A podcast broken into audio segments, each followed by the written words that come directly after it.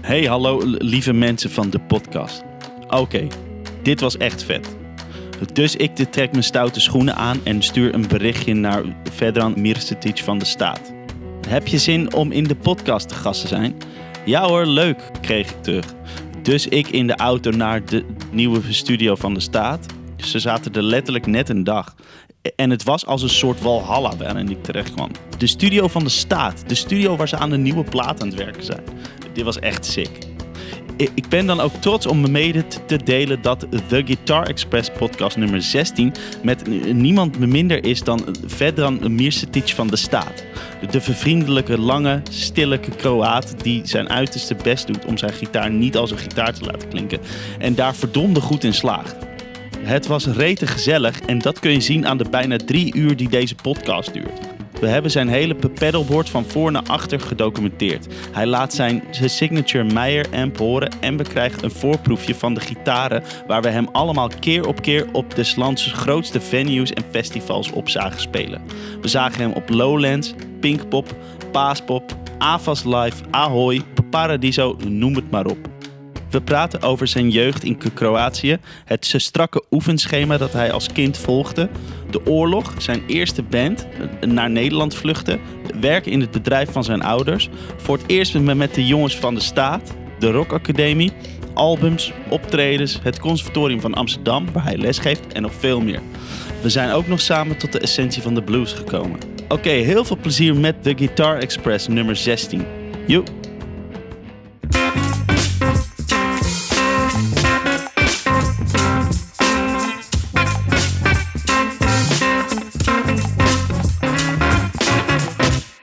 Wat mijn eerste vraag is, en dat meteen zo lekker binnengekomen is hoe spreek je je naam precies uit?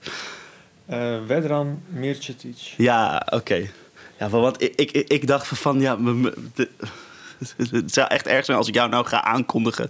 Zo, en dat ik echt je naam compleet verkeerd zeg. Ja, maar ik heb zoveel variaties erop dat het eigenlijk... Dat jou het ook al niet meer uitmaakt. Vetrand, vetpan, het is allemaal voorbij gekomen. Vedran, ik verbeter mensen niet eens meer. Nee. Je hebt al zoiets van, weet je, laat maar zitten ook. Dus hey, maak er maar wat van. Ik vind het leuk als mensen er gewoon iets van maken. Oké. Te gek. Hoe heet dat? Ik was dus heel benieuwd. Hebben jullie nog heel veel dingen af moeten zeggen met deze pandemie, de tour of zo? Of andere dingen? Ja, we hadden wel wat festivals staan. Op zich hadden we wel geluk dat we vorig jaar heel veel gespeeld hebben. En dit jaar zou het sowieso minder zijn, omdat we nu aan een nieuw album werken. Ja. En... daardoor valt de schade nogal mee. En in oktober hebben we dan Ahoy staan, de nieuwe zaal. Ja. En dat is nog een beetje de vraag of dat doorgaat of niet. Snap ik, ja. Dat wordt binnenkort duidelijk. Ja, want het was dat de meerdere optredens of is dat één optreden? Dat is de één, ja. Oh ja, okay, ja. En... ja, het is eigenlijk voornamelijk is het dus inderdaad aan het album werken. En dat moet dan volgend jaar zo dat moet eruit komen. Maar ik weet niet precies wanneer en hoe. En dat, ja, of dat gaat gebeuren of niet. En, of dat gaat gebeuren? Nou ja, dat gaat, wanneer gaat het gebeuren. Ja. Of dat volgend jaar wordt, het is maar net hoe het loopt. Ja. Meestal denk je van, dan dat is de streefdatum en daarna... wordt alles vertraagd en moet het toch uitgesteld worden. Dus dat durf ik er nog niks over te zeggen. Nee. En want jullie hadden ook in de Eye in Amsterdam hadden jullie met jullie clips een soort avond staan dat jullie zo on the big screen gingen vertonen. Dat is ook afgezegd, geloof ik, hè? Gekend, ja, dat was de laatste. Want we hadden, daarvoor hadden we er al een paar gedaan. En dat zou eigenlijk de laatste zijn. En die is afgezegd. Yes, ja. Dus dat is wel jammer. En ja, dat... ik weet niet of dat nog gaat gebeuren. Het momentum is nu een beetje voorbij of zo. Dus. Want dat, dat was ook een soort van, ja, zo'n soort van tour eigenlijk, als ik het goed begrijp. Ja, dat was eigenlijk omdat een nieuwe videoclip uitkwam. Ja. Wilden we iets speciaals van maken. Ja. En toen dachten we van, ja, laten we gewoon al onze videoclips op groot scherm. Ja, te gek. Of, ja, tenminste een selectie. Ja. Laten we zien met interviews erbij met de makers. Ja. En hoe dat gegaan is. Dat is wel leuk voor de fans. Dat ze echt, dat wij vertellen en hoe dat gegaan is. Zeg maar, kijk hier achter de schermen. En dat was super leuk om te doen. Te gek, ja. Dus hoeveel van die avond hebben jullie uiteindelijk wel gedaan? We hebben Nijmegen, Rotterdam hebben we gedaan. Mis ik er nu eentje? Nee, volgens mij... Oh jee. Dat maakt niet uit, toch? In ieder geval die twee. Ja. Volgens mij, Amsterdam zou dan dus, dat zou die. De derde zijn. Ik meen me te herinneren dat we nog misschien... Nou ja. Geen idee. Cool. Leuk. Maar dus die is dan er niet doorgegaan. Maar dat was dus een soort van doel waar jullie heen werkten, die in Aaien, of was het niet per se anders dan die andere avonden? Nee. Dat was gewoon... in principe waren ze allemaal... ze waren niet hetzelfde. De selectie van films was... van clips was anders. Huh? Het was maar net wie wanneer beschikbaar was van regisseurs en zo. Ja, dus, ze waren eigenlijk... In principe waren ze allemaal anders. Ja, oh ja. Alleen, ik denk dat in Amsterdam wel de meeste mensen terechtkomen. Dus dat was de grootste. Ja, oké. Dus dat, vandaar. En dat was dan eigenlijk de afsluiting. Maar in principe wijkt het niet veel vanaf van wat we al gedaan hadden. Zou het afwijken. Ja, zou het afwijken. Ja. Cool, maar jammerde dat dat niet door ging uiteindelijk.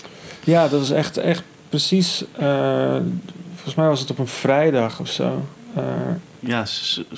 zo'n beetje halverwege maart, geloof ik. Wat? Ja, en dat was op die dag of de avond ervoor of zo dat het dan niet meer mocht. Dus, het leek ons gewoon sowieso al beter dan om het dan niet te doen. Ja.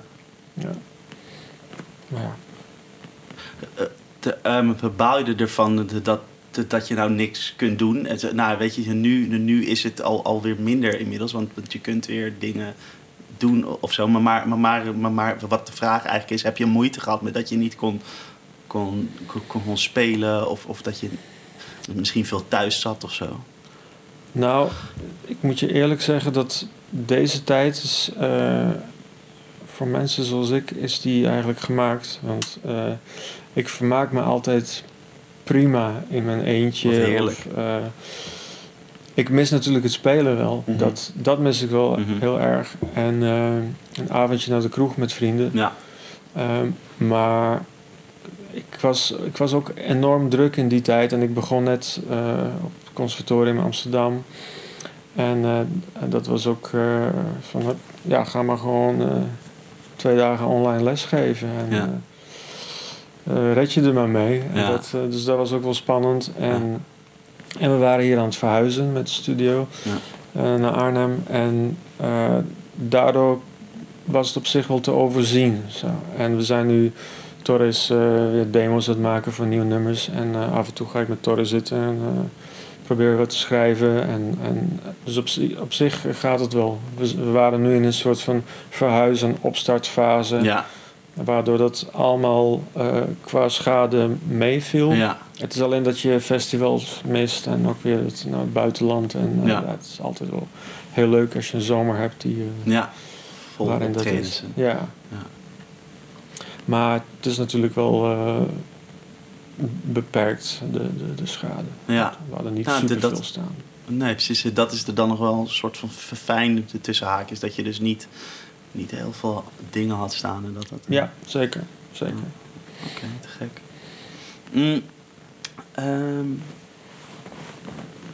We waren... Dus waar is het ooit begonnen voor jou? Wat was het eerste wat je hoorde waarvan je dacht... wow, wat is dat? Dat wil ik ook doen, zo'n geluid maken. Nou, eigenlijk was het... we zijn thuis echt met muziek opgegroeid. Het was altijd Er was altijd muziek. Ja. En mijn vader die drumde ook in bands en die was in het weekend ook vaak aan het spelen. En mijn moeder deed op zich niks, maar er was altijd muziek in de auto. En dat vond ik laatst ook wel grappig. Ik ben opgegroeid met blues en Black Sabbath, Led Zeppelin, Deep Purple. En een tijdje terug zat ik met mijn moeder in de auto. En zij zat nu in de 60 en best wel een nette dame. Mm-hmm. En ik had Crosby, Stills, Nash en Young opstaan. En ze zegt zo van, kan je niet wat anders opzetten? Ik zeg, wat dan? Ja, ik vind het een beetje liefjes. Oké, ik zeg, wat wil je horen dan?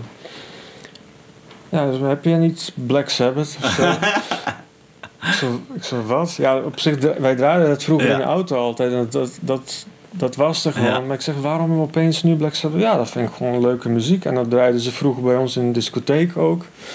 En dat vond ik wel heel vet. Want als je haar ziet, dan zou je dat dus nooit verwachten. Nee, en dan vragen ze in één keer om... ja, precies. Maar dat was er dus altijd. In de auto was het gewoon ZZ Top en Rolling Stones. Ja. En Cream en al die 60s, 70s dingen. Die waren er gewoon. Ja. En, maar mijn ouders die vonden dus dat we moesten sowieso mijn zusje... Ik heb nog een jonge zusje, die is 3 jaar jonger... We moesten allebei een instrument kiezen en sport kiezen. Mm. Dat was gewoon voor hun... Dat moet je gewoon naast de school doen. Ja. Dat is goed voor je ontwikkeling. Ja. Mag zelf weten wat je wil, maar het moet wel. En toen op een gegeven moment... ik geloof dat ik 8 of 9 was. En toen kwam de directeur van de muziekschool... Die kwam bij ons op school... Om ons kennis te laten maken met muziek en muziekschool... Ja. En of iemand interesse had om op les te gaan. En toen kwam ik thuis en zei ik dat hij was geweest. En toen zeiden mijn ouders, maar wil je dan op muziekles? Ik zei, ja, dat wil ik wel. En zei, wat wil je dan doen? Ik zei, ja, ik weet niet. Mijn vader had altijd een drumstel staan thuis. En ik dacht, misschien wil ik wel drummen. Maar hij was links... En bij mij spande het een beetje erom. Ik ben een beetje half-half. Oh, je bent een soort bihandig, de tweehandig. Ja, het is dat ik altijd een neiging had tot links. Ja. En bijvoorbeeld, ik eet links. Oh ja, oké. Okay. En gitaarspelen was ook, toen ik begon, wou ik het eigenlijk links. Maar ze zeiden, doe maar gewoon rechts. Ja. En als het echt niet gaat, dan... Ja. En met schrijven net zo. Met schrijven zeiden ze ook van op school van... Doe het maar rechts. Doe het maar rechts, is makkelijker. Ja. Voor ons. Ja, ja. En dan als het niet gaat, dan ga je alsnog over. Dus ik ben eigenlijk alles rechts gaan doen... terwijl ik min of meer links ben. En toen heb ik geprobeerd om te drummen... maar dat was niet helemaal mijn ding of zo. En mijn pa die zei van... ja, misschien kan je beter iets nemen wat ik niet doe. Ja. Dat je gewoon je eigen weg kiest. Dat je je eigen ding kan doen. En niet dat ik de hele tijd dingen moet gaan zeggen. Of dat je dingen van mij moet aannemen. Ja, dat werkt natuurlijk sowieso niet. Nee, hij zegt van ik heb vrienden zat die gitaar spelen. Dan kun je die altijd vragen. Ja. Of, maar ga maar gewoon naar een goede leraar. Ja. Dus wil je dan gitaar spelen? Ik zei ja, lijkt me ja, leuk. Ja, dat was eigenlijk zo'n... Dan maar dat, prima. Ja. Ja. Want... Al die muziek die wij luisteren, er was altijd wel gitaar of zo. Dus echt, dat, en toen ben ik op gitaarles gegaan. Maar dat was alleen klassiek. Je kon dus niet pop of zo. Bestond gewoon daar niet. Dat was gewoon eerst een jaar blokfluiten en dan gitaarles. Ja. Dat was echt een hel eerste jaar. Ik snap dat sowieso nog steeds niet. Dat je dan eerst zo moet gaan fluiten. Ja. Ja, waarom? Je wilt toch gewoon die gitaar? Ja, precies. Ja. Maar ik heb het volgehouden en toen ben ik op gitaarles gegaan. En dat vond ik wel leuk. Ik was ook altijd heel slecht in solfège en al die dingen. Maar het interesseerde me gewoon niet. Nee. Ik wou gewoon gitaar. Je wil gewoon dat doen, toch? Ja. En toen was ik daarmee bezig. En eigenlijk Ik was heel erg fan van... Mijn lievelingsnummer was La Grange van ZZ Top in die tijd. En dat wou ik eigenlijk spelen. Ja. Dus ik wil gewoon dat spelen, niet Bach of weet ik veel. Nee. En uiteindelijk... mijn gitaarleraar die zei van... Als je goed je best doet dit jaar, dan leer ik je La Grange spelen van ZZ Top. Wauw, dus, dat was het. Die is een stip aan de horizon eigenlijk. Ja, was het precies. ZZ Top. Maar dat was mijn derde jaar. En toen brak de oorlog opeens uit. En ik heb mijn dat jaar niet af kunnen maken. Dus het is er nooit van gekomen. En daar baalde ik zo enorm van. Ja. Maar het was echt, als wij dus... mijn pa die wist dat. En als wij dus gingen rijden naar de muziekles... dan stond dat nummer al klaar in de auto op het bandje. En als hij me ophaalde, dan stond hij weer klaar. Oh, wat geweldig. Dan spoelde hij hem door. En dan dat is mooi toch, dat je pa dat zo faciliteerde, zeg maar. Vind ik dat vind ik waanzinnig. Dat was altijd heel erg...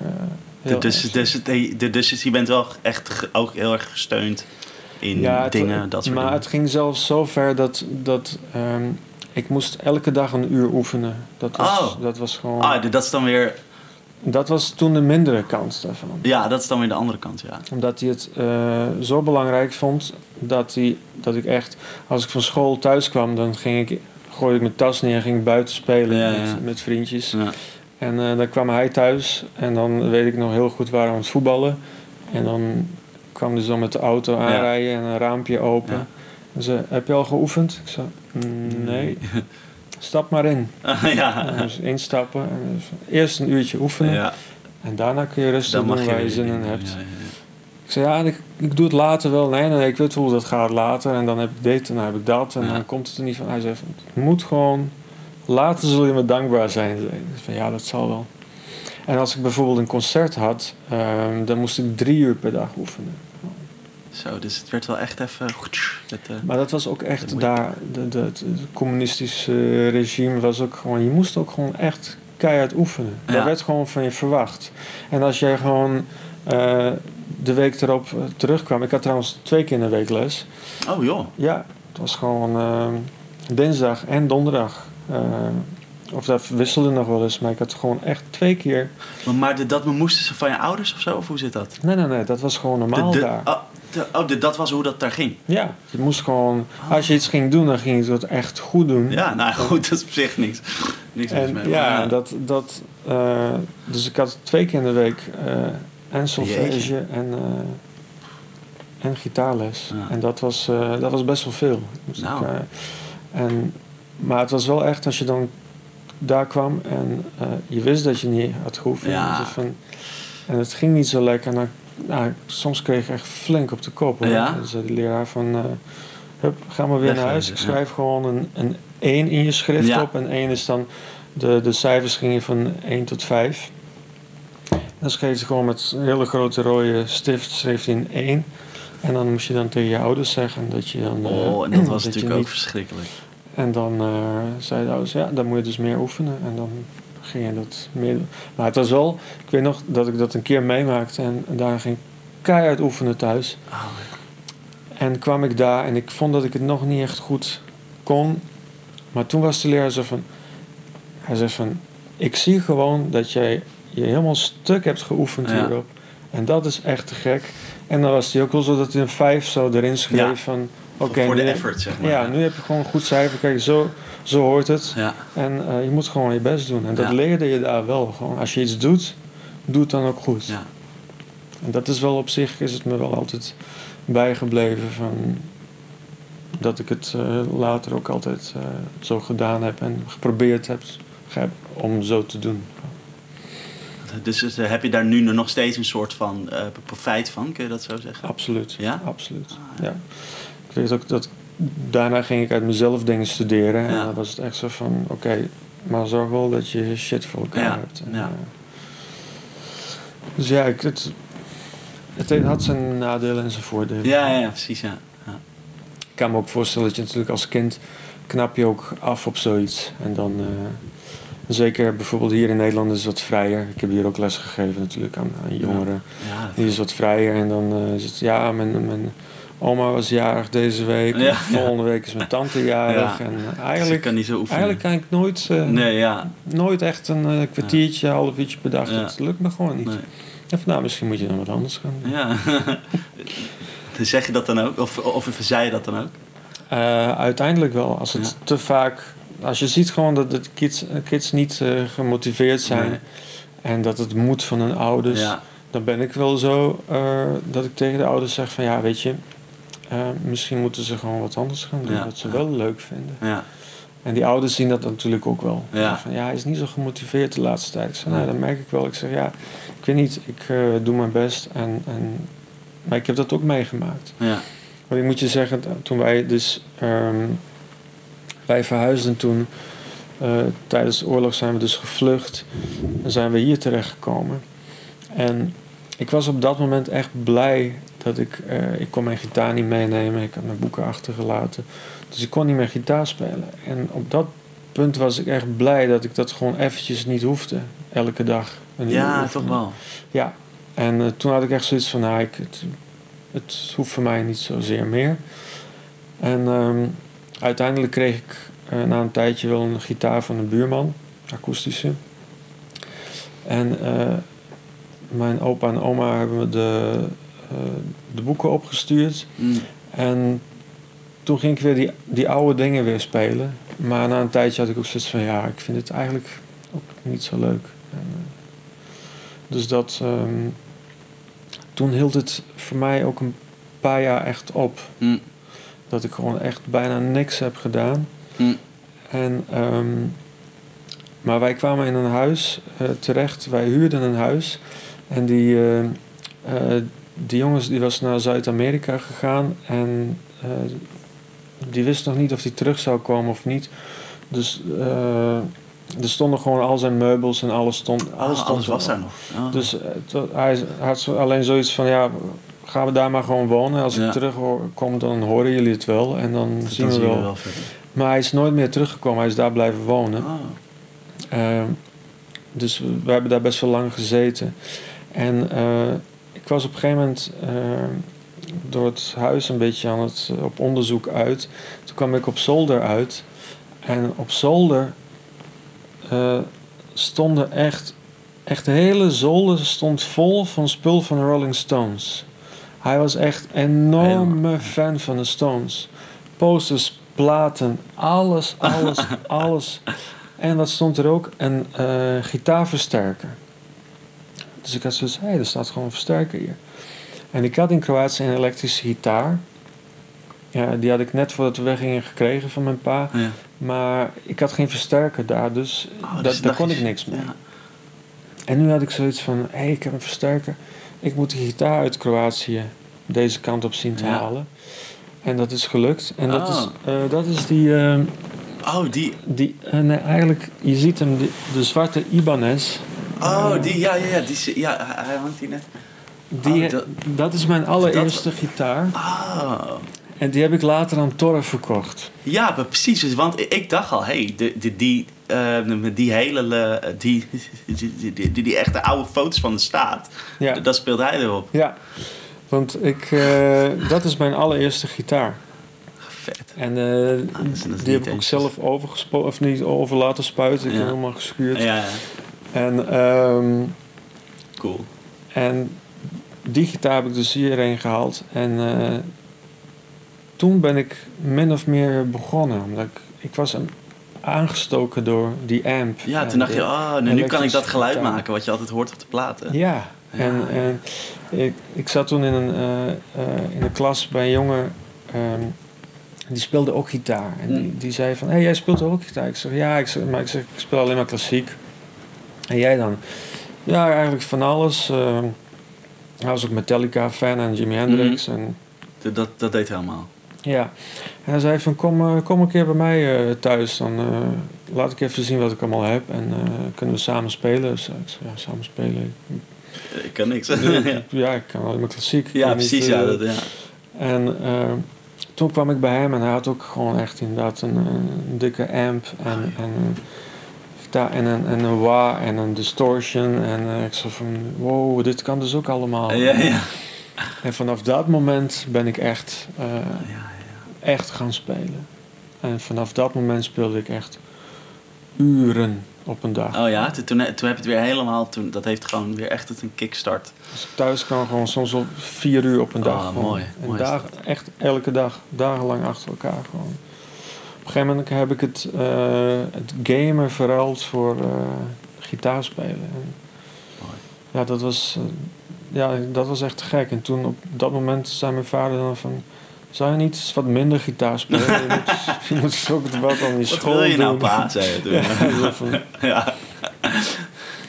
Ja. Dus, je kunt niet alles hebben. Nee. Ja, vanaf dat moment is dat was het eigenlijk. Maar ja, ik kon niet met een plektrum spelen. Dus ik speelde alles met vingers. Dus ging ik eigenlijk... Mark Knopfler en J.J. Cale, dat soort dingen. Clapton, de wat makkelijkere. En dat, want ik kon gewoon geen plektrum vasthouden. Totdat ik op een gegeven moment Deep Purple wou spelen. Want daar was ik echt wel fan van Richard Blackmore en Deep Purple. Ik dacht van ja, ik moet dat toch een keer gaan doen. Wil ik dit voor elkaar krijgen? En toen ben ik langzaam met een plektrum begonnen. En... ja, eigenlijk speel ik nog steeds. Ik speel hybride eigenlijk altijd. Oh ja. Dat is iets wat daarin gebleven is eigenlijk. Ja. Dat ik gewoon altijd wel die andere vingers erbij betrek. Het gaat gewoon vanzelf. Ja, want ik denk ook dat in die klassieke, zeg maar, stijl... dat je al die vingers gebruikt. Precies. En ik heb aan deze kant ook bijvoorbeeld... de nagels laat ik altijd iets langer dan aan deze kant. En, dus dan gebruik je ook echt je nagels? Ja. Ja, want het effect van die nagels... als je die snaars oplukt... dat ze net iets erachteraan... Ja, precies, ja. Wordt het gewoon iets snappier van. Ja, klopt. Dan is het niet zo warm. Zeg maar. Ja, precies. Dus daar kun je ook gewoon echt mee spelen. En dat is echt een onderdeel geworden van... Ja. Van hoe ik speel eigenlijk. Cool. Maar dus jullie zijn er daar zo echt om nog terug naar Kroatië te gaan. Dan zijn jullie daar echt de hals over de kop vertrokken eigenlijk. Omdat je dus je spullen achterliep, bedoel ik. Ja, dat was echt... in principe... ik weet nog, we waren aan het... ik was aan het tennissen. Ik had tennisles. En toen hoorden we inderdaad granaten vallen en we wisten niet wat het was. En dat was voor het eerst en dat duurde een paar dagen lang dat het op bepaalde delen van de dag moest je gewoon naar de kelder. En toen hebben we 2 nachten in de kelder doorgebracht. En ja, dat was gewoon een hele vieze, schimmelige kelder waar je gewoon... weet ik veel, dat bewaarde je gewoon drank en aardappelen en weet ik veel wat. En fietsen. Ja. En dat was niet gemaakt om in te verblijven. En toen hebben mijn ouders gezegd van we gaan hier weg. Naar familie verderop. En eigenlijk zijn we steeds naar het westen gegaan.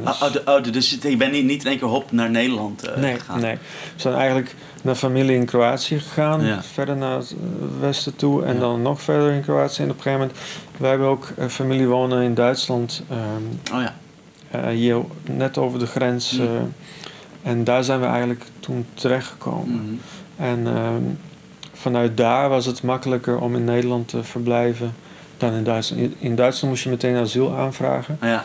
En hier in Nederland hoefde dat niet, omdat wij dat ook niet wilden. Wij wilden ook gewoon weer terug. Ja, dat was het doel. Ja, want we hadden zoiets van, we doen dit gewoon tijdelijk. Dus we gaan een huis huren. Ja. En dan gaan we terug als het afgelopen is. Ja. Maar dat duurde zo lang, dat we uiteindelijk... Toen had je hier alweer alles opgebouwd. Ja, precies. Ging je naar school en toen zijn we hier maar gebleven. Dus dat... en inderdaad, we zijn toen wel weggegaan met het idee van... Ik weet nog dat mijn ouders, die zeiden... Ik zeg, wat moet ik dan meenemen? Moet ik mijn gitaar ook meenemen? Nee, we komen wel weer terug. Maar neem maar gewoon mee dingen. Doe maar alsof je op vakantie gaat. Ja, precies. Dat is gewoon wat kleren en wat dingen of zo. Ja, en dat namen we dan mee. Ja. Voor de rest niks. Dus ja. En toen we hier kwamen wonen, toen kregen we wel heel veel van mensen, van de buren, echt een warm welkom. En ik kreeg een fiets en kleren en alles wat we nodig hadden. Jeetje, dat is toch wel anders dan nu. Ja, ik weet niet, het verschilt, weet je wel. We kwamen in Aalten, in Achterhoek. En dat is natuurlijk wel een heel veel hechtere gemeenschap. Ja. En het naberschap, zoals ze dat noemen. Hoe heet dat? Naberschap. Gewoon de buren of mensen. Ja, precies. Neighbors, zeg maar. Neighbors, ja, precies. Neighborhood. Ja, ja. Maar dan, het is gewoon veel hechter en de sociale controle is groter. Ja.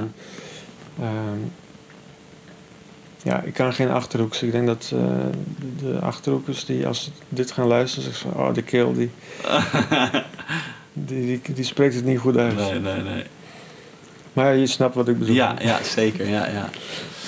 Fijn wel om dan toch, als je zo, ja, weet je, noodgedwongen je huis en je thuis uit moet, dat er hier dan wel dat was of zo. Dat jullie... Ja, we hebben ons hier echt heel erg welkom gevoeld altijd. En dat was, en dat is inderdaad, de sfeer is ook veranderd nu, vind ik. Het is iets grimmiger geworden dan. Toen was het echt van, oorlog was verschrikkelijk en iedereen was welkom en... Wanneer was dit dat jullie hierheen kwamen? In 1991. Oh ja, precies. Ja, maar dat was denk ik ook qua de tijdsgeest was het denk ik anders dan nu. Want nu is de wereld zo hard of zo. En toen was het, dat gevoel heb ik, was het minder hard. Ja, ik weet niet. Ja, klopt. En het was natuurlijk ook een land in Europa wat gewoon waar oorlog was. Ja. En dat was voor de tijd dat eigenlijk. Was dat er niet aan de hand of zo. Nee. En dat maakt ook wel een verschil. Dat het wat dichterbij is en zo. En dat, dat het daardoor ietsje meer... hoe zeg je dat? Dat de mensen zich ermee kunnen... weet je... relaten of zo. Ja, precies. Identificeren. Ja. Oké. Fijn dat dat... Maar dus je ouders die zijn ook nooit weer terug? Nee, niet... we gaan wel eens op vakantie. Ja, dan, nee, maar niet... Niet om meer te gaan wonen. Nee. En dat huis wat we hadden... daar hebben onze opa en oma hebben daarop gepast, zeg maar. Want in principe kon je huis zomaar... bewoond worden door vreemden. Ja. Zoals dat. Ja. En zij hebben daarop gelet. En toen die overleden waren, hebben we dat huis uiteindelijk ook verkocht. Mm-hmm. Vorig jaar of 2 jaar terug. Oh, echt pas? Ja, hebben we het verkocht. Dus nou hebben we eigenlijk ook niet zoveel. Ik heb 1 oom daar, die daar woont. En natuurlijk wel wat oude vrienden. Maar dat, voor de rest hebben we eigenlijk niet zoveel meer om naar terug te gaan. Dus...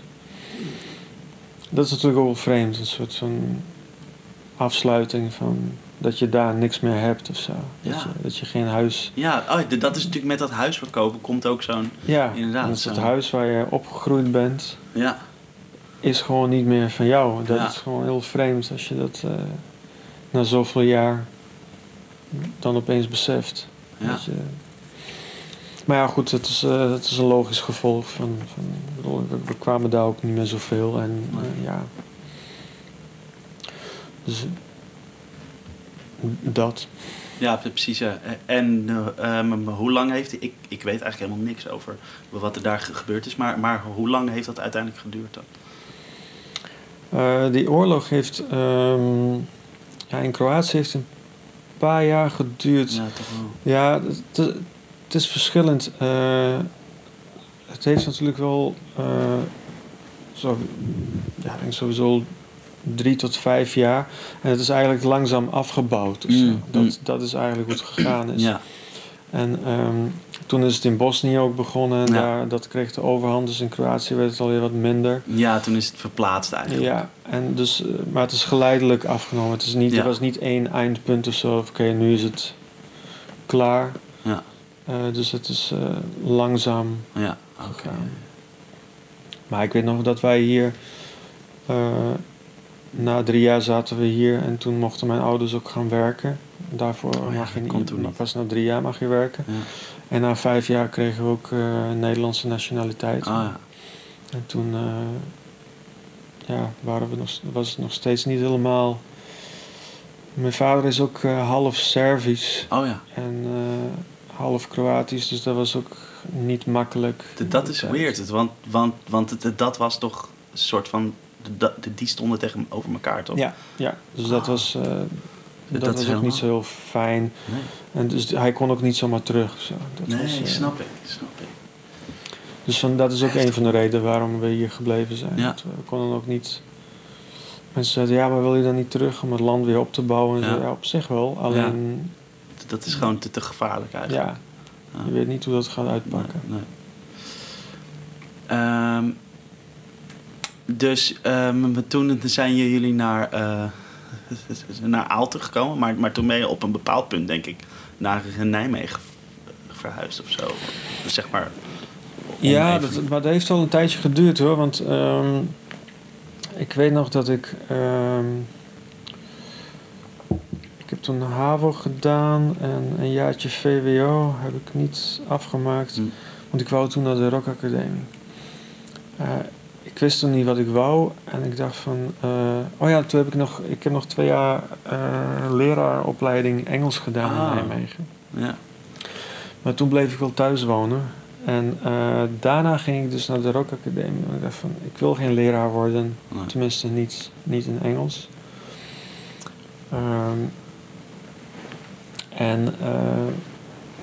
Toen ben ik naar Tilburg gegaan eerst. Oh. En dat heb ik 2 jaar lang gedaan. Ja. En toen werd ik daar ook niet echt gelukkig van. Want ik wou wel gitaar spelen en muziek maken. Maar ik wou voornamelijk echt heel goed worden in gitaar spelen. Ik was er nog niet klaar voor om muzikant te zijn, bandjes en... Okay. En met hiphoppers en zo. En ik was van, maar dat is niet, daar hou ik niet van, weet je wel. Dat. En ik weet nog dat ik... op een gegeven moment speelden we met de band, hadden we een opdracht en gingen we een Rammstein medley doen. Omdat, dat was gewoon... Er werd gestemd van... Iemand stelde dat voor en iedereen vond dat vet, behalve ik. Ja. Want ik was gewoon echt een blues-rock gitarist. Ja. En ik had zoiets van, ik ga geen Rammstein spelen. Dat was ook met Bram van den Berg, die was drummer. Ja. En Marcel van As was onze bandcoach. Oh ja. En de zangeres, die vond dat ook niet zo leuk. En wij waren de enige 2 die van die band gezakt waren eigenlijk. Voor dat onderdeel. Bram en jij? Nee, de zangeres. Oh, de zangeres, ja. En de rest was geslaagd voor het tentamen. En wij moesten het overnieuw doen. Want we hebben er niet genoeg aan gedaan. En ik weet nog dat ik daarna dacht van... Oké, ik stop hiermee. Want ik ga geen dingen doen die ik niet leuk vind. En eigenlijk, het is frappant. Want daarna ben ik... Veel later ben ik Rammstein alsnog gaan waarderen. Ja, tuurlijk, gewoon echt te gek. Ja. Maar ik was op dat moment gewoon toen was je niet klaar daar, voor. Ja. Ik had ook gewoon... ik had mezelf alles aangeleerd. Elektrische gitaar. Ja. Ik kocht alleen maar muziekbladen en dan ging ik gewoon tabs uitvogelen. Ja. Dus ik had geen idee. Ik wou gewoon heel goed gitaar spelen. Dat was het eigenlijk. En... ik was niet klaar voor het muzikantschap. En ik wou gewoon doen wat ik leuk vond. En toen ben ik daarmee gestopt. En ik dacht van, misschien moet ik dan... Ze zeiden van, misschien moet je dan naar het conservatorium of zo. Dat is misschien wel wat voor jou. En ik dacht van, ik heb toen wel toelating gedaan in Tilburg, Utrecht en Arnhem. En was ik niet toegelaten, op alle drie niet. Maar ik was ook geen jazzgitarist of zo. Ik had wel interesse in en dat werd later wel steeds groter, jazz, rock, fusion. Maar op dat moment was ik er gewoon niet goed genoeg voor. En ik bereidde me eigenlijk niet goed voor. Ik was van, ja, ik ga gewoon wat spelen. En dan ga ik gewoon Wes Montgomery spelen, weet je wel. Nee, ja. Je gaat niet zomaar in een paar weken Wes Montgomery spelen, weet je wel. En ik deed ook een nummer van Robin Ford, wat me dan wel goed afging, omdat ik dat echt goed kon. Dat had je misschien ook al wat meer gestudeerd. Precies, dat kon ik wel spelen en dat konden ze ook wel waarderen. Ja. En ze zeiden ook, we kunnen wel zien waar je vandaan komt, wat je goed kan. Mm. Maar je moet wel echt nog meer onderleg zijn en wat meer nog doen om dit voor elkaar te krijgen. En in Tilburg zeiden ze wel van, vooropleiding mag je doen en ja, eigenlijk lijkt het ons prima om je volgend jaar wel toe te laten. Mm. Alleen, ik had geen zin voor vooropleiding om nog steeds naar Tilburg heen en weer te gaan. Ik ging toen alweer terug naar Aalten, vond ik daar weer. Ik dacht van, ja, ik ga zelf wel gewoon les nemen en dan zie ik volgend jaar wel weer. Ja. Maar die andere toelating in Arnhem en Utrecht, die waren zo demotiverend. Mm. In Utrecht kreeg ik echt te horen van, ging ook niet echt goed, maar... ik weet nog dat... ik weet niet hoe die gast heette. Marcel Karamans of zo. Oh, dat kan wel. Die naam die zegt me wel wat. Die had zoiets van... Ja, kun jij... als we je afwijzen, kan je dan nog iets anders doen? Want gitaarspelen, dat gaat voor jou gewoon niet werken. Dat zo van... Ja, gewoon stop er nou mee. Weet je, heel even, maar dit zeggen zoveel mensen die uiteindelijk in een of andere hele vette band spelen. Die hebben allemaal van dit soort verhalen. Dat mensen op een bepaald punt tegen ze zeggen van... Ja, dit kun je wel beter niet doen. Ja. Maar misschien hebben die mensen dan juist iets van... Ik zal je wat laten zien of zo. Ja, en dat was voor mij echt zo van... Oh shit, maar dan als hij dat zegt, dan ben ik echt niks waard. Oh. En dan kan ik beter gewoon dit helemaal niet meer ambiëren. Dat is zo... Ja, dat is echt heel gevaarlijk om dat tegen mensen te moeten zeggen. Daar echt mee uitkijken. Ik snap op zich wel... Kijk, ik snap wel dat je... een beetje realiteit voor mensen is niet verkeerd. Ik bedoel, kijk maar eens naar Idols en, zeker. En weet ik veel, The Voice en voornamelijk Idols. Dat je dan tegen mensen zegt van ja... Oké... Weet je dit wel zeker? Ja. Ik bedoel, probeer dit volgend jaar maar niet meer weer. Dus dat snap ik wel. Maar je moet wel uitkijken op wat voor manier je dat zegt. En hoe je dat doet. Want blijkbaar was er dus wel iets in mij wat wel iets waard was. En wat kon. Anders was ik natuurlijk nu niet zo ver gekomen daarmee. Ja. En dus dat vind ik wel heel erg dat je daarmee moet uitkijken. Om mensen te gaan zeggen van... Wat ze aan de hand van een momentopname van misschien... een kwartiertje, 20 minuten... een half uurtje hooguit... oordeel je dan misschien wel over hun leven. Ja. En dat is best wel heftig. Ja, dat is dus lastig wat je zegt. Want het is een soort van... Ja, weet je, die man zegt dat dan ook omdat hij denkt van... oké, ik weet het zeker, dit wordt helemaal niks of zo. Maar, maar toch zit iemand er dan heel erg naast, hè? En dat is... Ja. En op zich, kijk... in Arnhem was een beetje hetzelfde verhaal. En dat was... Die waren iets milder. Alleen wel zo van... Ja... Jongen, wil je jazz spelen? Dan zul je echt wel verder moeten zijn. Ja, maar dat is iets anders. Dan. Ja, precies. Ja. En wat grappig is dat ik daarna... die docent in Arnhem was Bernard Reinke. Die gaf ook les in Utrecht. Alleen niet, die was niet bij mijn toelating. En later kwam Bernard in Achterhoek te wonen. En ben ik les bij hem gaan nemen. Maar hij wist zich niet meer te herinneren. En ik zei van, hé, maar jij hebt mij afgewezen. En En hij zei, ik heb nog steeds af en toe les bij hem. Oh, wat goed. Omdat ik vind gewoon, hij heeft zoveel te vertellen. En hij weet gewoon heel veel. Geen. En als ik soms kom ik ook gewoon dingen tegen. En denk van, hey, ik zou wel weten wat dit is.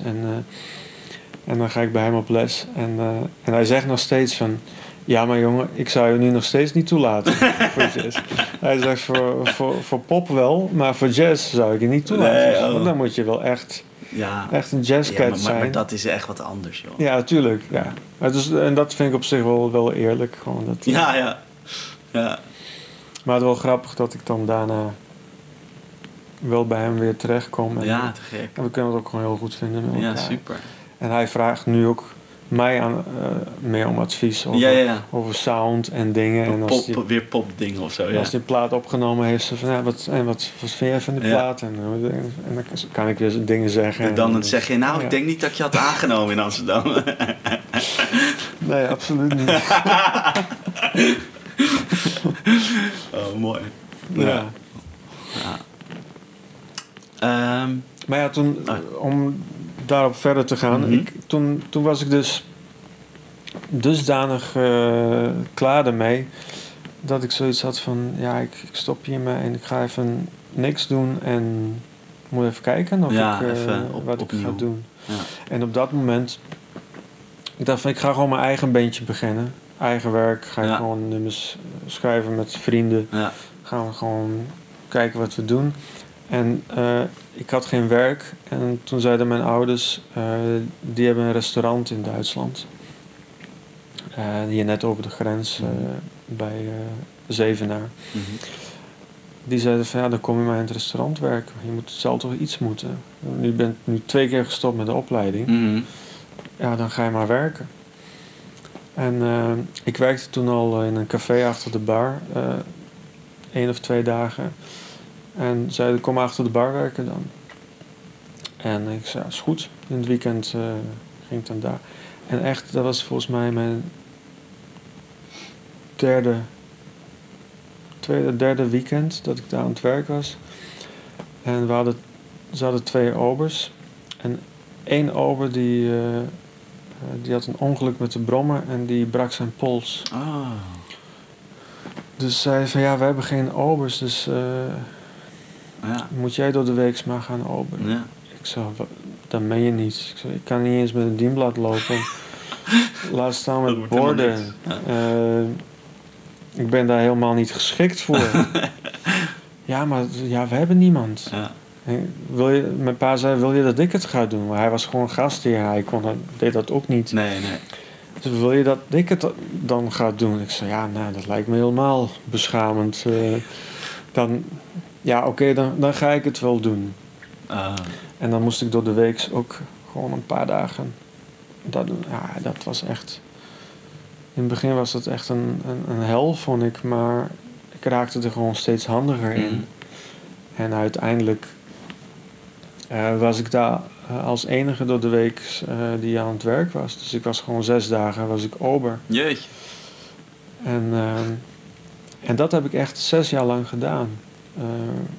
Ik dacht van ik heb alles geprobeerd wat ik wou en ik denk van nu wordt gewoon mijn leven. Ja. Later ga ik het overnemen van mijn ouders. En dat had je al helemaal soort bedacht. Ja, en dat hadden mijn ouders ook zo bedacht. Ja. En het is niet anders. Maar ik ben wel altijd muziek blijven maken. Ja. En altijd in bandjes spelen.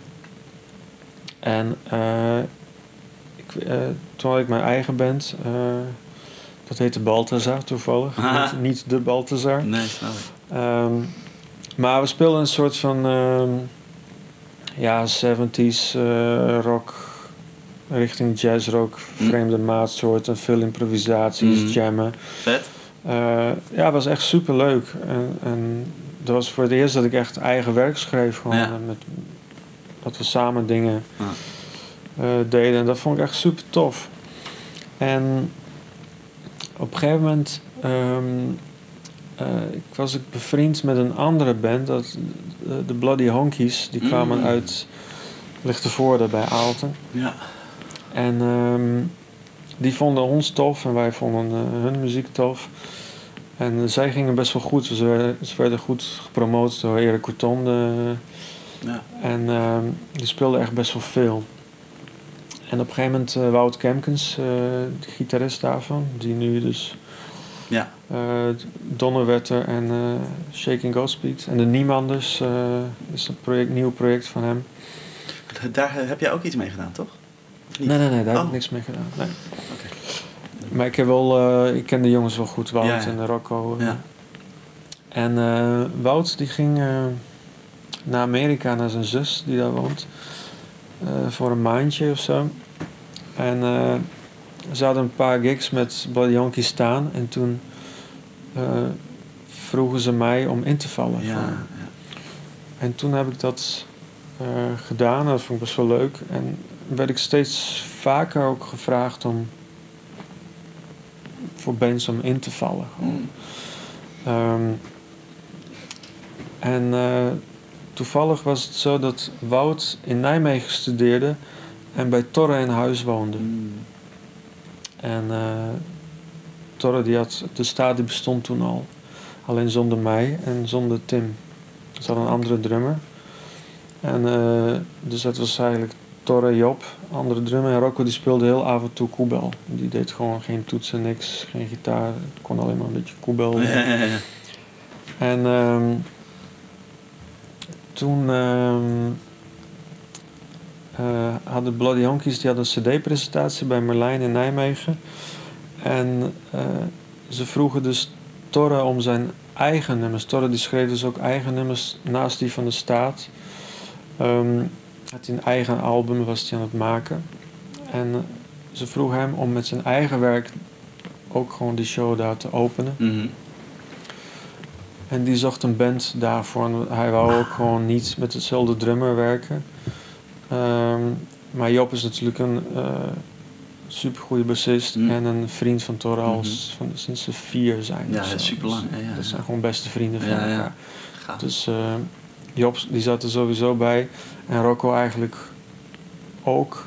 Alleen Rocco moest dan wat meer gaan doen of zo. Want het was, ja... Ik zei ook tegen Torre van, je moet die arme jongen die zit alleen maar op een koebel te vrouwen. Geef hem wat anders. Ja, precies. Ja. En toen werd ik inderdaad dus door Torre gebeld van, hey, wil jij ook meedoen hieraan? En dat is eigenlijk eenmalig, gewoon één optreden met mijn nummers. En hij zei van, ja, ik snap het best wel als je nee zegt hoor, want wij zijn echt heel slecht. En... Ik had op zich toen een goede naam, want ik stond bekend als gewoon kundig en dat ik wel wat kon ofzo. Ja. En zij kende mij ook en zo ik snap best wel, het is een beetje onder je stand. Ging hij er helemaal in. Wij zijn echt slecht. Ik zei, stuur me gewoon je eigen nummers toe en dan wil ik even luisteren. En dan als ik het tof vind, dan natuurlijk, waarom niet? Ja. Als het leuk is dan. En ik vond die nummers echt heel goed. Dat waren gewoon de nummers van de eerste plaat. Van de Staat. Dus ik dacht van, dit vind ik wel tof. Als we dat goed kunnen doen. En toen gingen we gewoon voor het eerst in Nijmegen weer repeteren. En dat was echt lachen. Dat was... Toen is het eigenlijk allemaal begonnen. Vet. 12 jaar geleden. Bijna 13 jaar geleden. 2007 of zo. Ja, september 2007. Ja. Dus, maar niet met Tim dus? Ja, wel met Tim. Oh, wel met Tim. Oké. Tim die was er toen ook voor het eerst bij. Ja, oké. Dus dat was eigenlijk gewoon de Staat. Ja, ze hadden al iets met Tim gedaan. Een beetje voorbereid dat werk voordat ik erbij kwam. Want ik deed gewoon tweede gitaar. En ik kon ook later instappen. Ze hebben mij iets later gevraagd. Op aanraden van Wout was dat natuurlijk dan.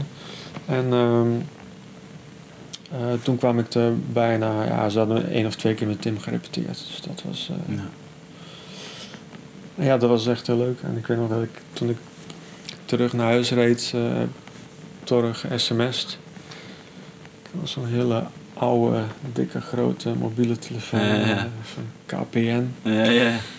En ik zei van, en wat vond je ervan?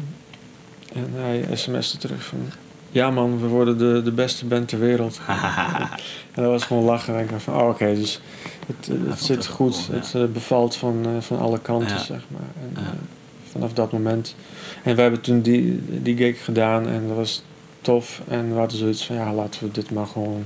vaker doen. Ja, blijven doen, want er liggen nog meer nummers op de plank. En oh, vet. Laten we maar gewoon... misschien dat album gaan spelen en popronde aanmelden en kijken of we iets ermee kunnen doen. Dus jullie hebben wel ook die eerste plaat allemaal ingespeeld? Ook. Nee, dat niet. Die had Torre al klaar. Oh, die was al klaar? Ja. Check. Dat had hij zichzelf gedaan allemaal? Ja. Vet. Nou, cool. Ja, en Job die heeft nog wel wat... ik denk 2 nummers heeft hij opgebast. En voor de rest zijn het ook computerdrums, plugins. Hm. En Torre speelt eigenlijk alles. Ja. Het was ook zijn afstudeerproject op school van HKU. Cool. En vanaf dat moment gingen wij eigenlijk spelen. Ja. En want het is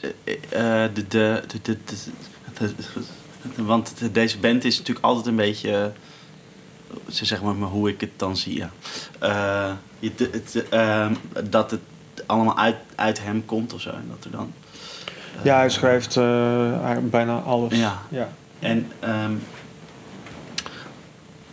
dus hoe is dan jouw rol bij het maken van de muziek? Bij het... zeg maar creëren, kom je er later bij om dingen in te vullen? Of? Nou, meestal... Torre die maakt wat demo's. De ene is wat verder uitgewerkt dan de andere. En dan zegt hij... en dan kiezen wij wat uit. Van, hey, wat gaan we vandaag doen? Ja, dit. Oké. En dan luistert iedereen van tevoren van... oké, dit of dat zou ik kunnen doen. Nou, haal je voor jezelf al een beetje eruit van wat je zou kunnen doen. Al wordt het dan onderling verdeeld tussen Torre, Rocco en mij. Ligt eraan of Rocco toetsen moet gaan spelen of gitaar of iets anders. Of vroeger was het nog wel percussie of zo, maar dat hoeft nou niet meer. Eigenlijk is het of toetsen of gitaar. Ja, ja. En dan verdelen we dat onderling. Ligt er een beetje aan wat Torre kan spelen als die zingt. Ja, snap ik. En dan... en heel vaak zegt hij van... ja, kijk maar wat je doet of zo. Of dat hij niet eens dingen specifiek schrijft. Voor mij soms wel. Als hij zoiets zegt van... oké, dit kan ik echt niet spelen als ik zing. Dus dit moet jij gewoon doen. En dan verdeel ik het ook nog eens onderling met Rocco. Als hij geen toetsen speelt, dan kijken we wat hij doet. Ja. Maar ook heel vaak dat hij gewoon niks heeft. En dat hij zegt van... ja, kijk maar wat je doet. Vet, ja. En daar voel ik me heel erg gelukkig bij, dat ik gewoon... Snap ik. Het wisselt gewoon heel erg. En die afwisseling is gewoon heel erg leuk. Soms weet je gewoon van, oké, dit ga ik sowieso spelen. En soms verzin je gewoon eigen partijen en dingen erin. En dat is eigenlijk steeds meer zo geworden. In het begin was het... eigenlijk is Torre het nog steeds meer los gaan laten. Ja, snap ik. En zelfs nu, totdat hij nu zoiets heeft van...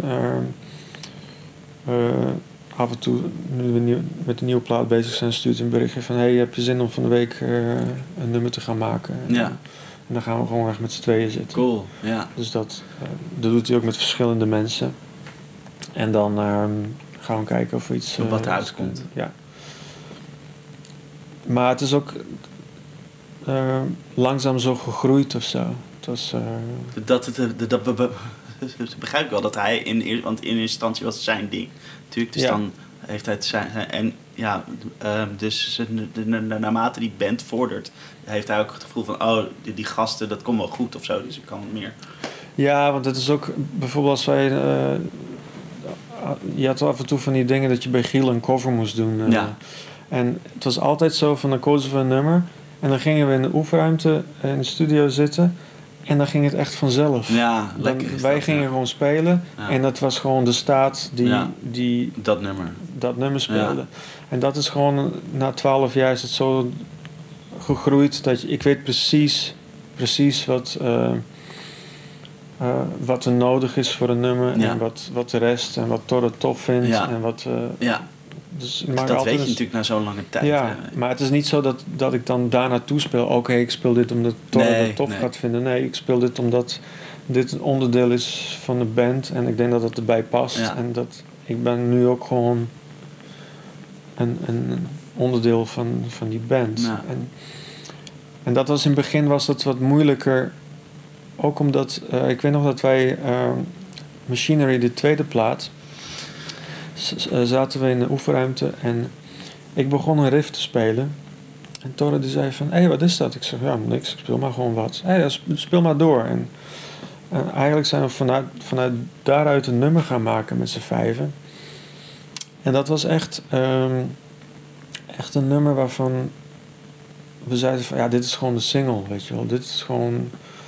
En daar waren we zo blij mee dat we dat met z'n vijf hadden gemaakt. En die opname uit de oefenruimte was echt gek. En ik dacht van, nou, het is vet. We hebben een single. Dat kan zo op de radio. En toen gingen we dus in de studio opnemen. En werd die gewoon anders. Ja. Het was niet meer... op een of andere manier kon dat niet meer weer reproduceren. Dat pakken of zo. En Torre zei van, hij werd gewoon anders in mijn hoofd. Hij heeft de plaat niet gehaald toen. Ah. En toen... dat vond ik echt heel teleurstellend. Ja. En ik weet nog dat ik toen dacht van... ja, maar... Dan laat ik dit gewoon voor wat het is. Bij de Staat. Dan laat ik het gewoon... laat ik hem gewoon de nummers schrijven. Ik doe gewoon mijn ding. Maar dan doe je niet meer dat, zeg maar. Ga ik niet meer dat doen. Nee. En het was ook wel heel vaak... Kijk, als ik iets schrijf, dan is het echt een... Dan was het meer mijn oude band ding. Dat Balthazar ding. Mm-hmm. Was het veel meer dat of zo. Wat gewoon niet echt de Staats was. En dus ik moest nog mijn weg vinden in de band. Zo. Ja. Net zoals iedereen eigenlijk. Dus dat... Ook al schreef ik iets, dacht ik van... ja, maar dit is niet echt geschikt voor de Staat. En dat... Terwijl Torre ook wel altijd gezegd... hé jongens, als jullie wat hebben, dan lever maar aan. Dan kijken we gewoon of we daar iets mee kunnen. Ja. Alleen, ik dacht altijd van... ja, nee. En op dat moment, toen dat nummer de plaat niet haalde... had ik echt zoiets van, ja, oké. Ja, dit is gewoon niet dan... Niet jouw rol of zo? Niet mijn rol. Ja. Dus ik laat het gewoon gaan en dan... Ik heb op zich ook wel vrede met de rol die ik heb. Ja. En die rol die heb ik gewoon op een andere manier ingevuld. En daar was ik ook gewoon heel blij mee. Dat ik dacht van... Ja, maar als ik genoeg vrijheid krijg... Dat was oké. Dat was het oké. Ja. En dat werd steeds meer en meer. En dat was gewoon... Dus het werd ook gewoon... Eigenlijk werd het steeds leuker ook gewoon. Omdat ik steeds meer vrijheid kreeg en steeds meer... Ik weet nog dat op O stond Murder Death. Dat Torre die had het geschreven. En hij had geen eind. En hij zei van... Aan het eind moet jij iets doen. En dan maken we het nummer af. Oké, wat moet het dan zijn? Ja, weet ik niet. Dat weet ik niet. Ja. Zoek het maar uit. Ik zei oké. Dus ja, alsof het een gitaarsolo. Maar misschien niet per se solo. Nee. Dat is bij ons nooit echt... Dat is niet de Staat ook. Hè? Nee, en ik dacht van ja, wat kan ik dat doen? En ik weet nog dat zij... we hadden pauze en ik was iets aan het proberen en zo. En op een gegeven moment had ik gewoon die solo van Murder Death had ik. En iedereen vond het super vet en we hebben dat toen opgenomen. En ik weet nog dat Torre daarna zei van... Dit vind ik eigenlijk het vetste stuk van de hele plaat.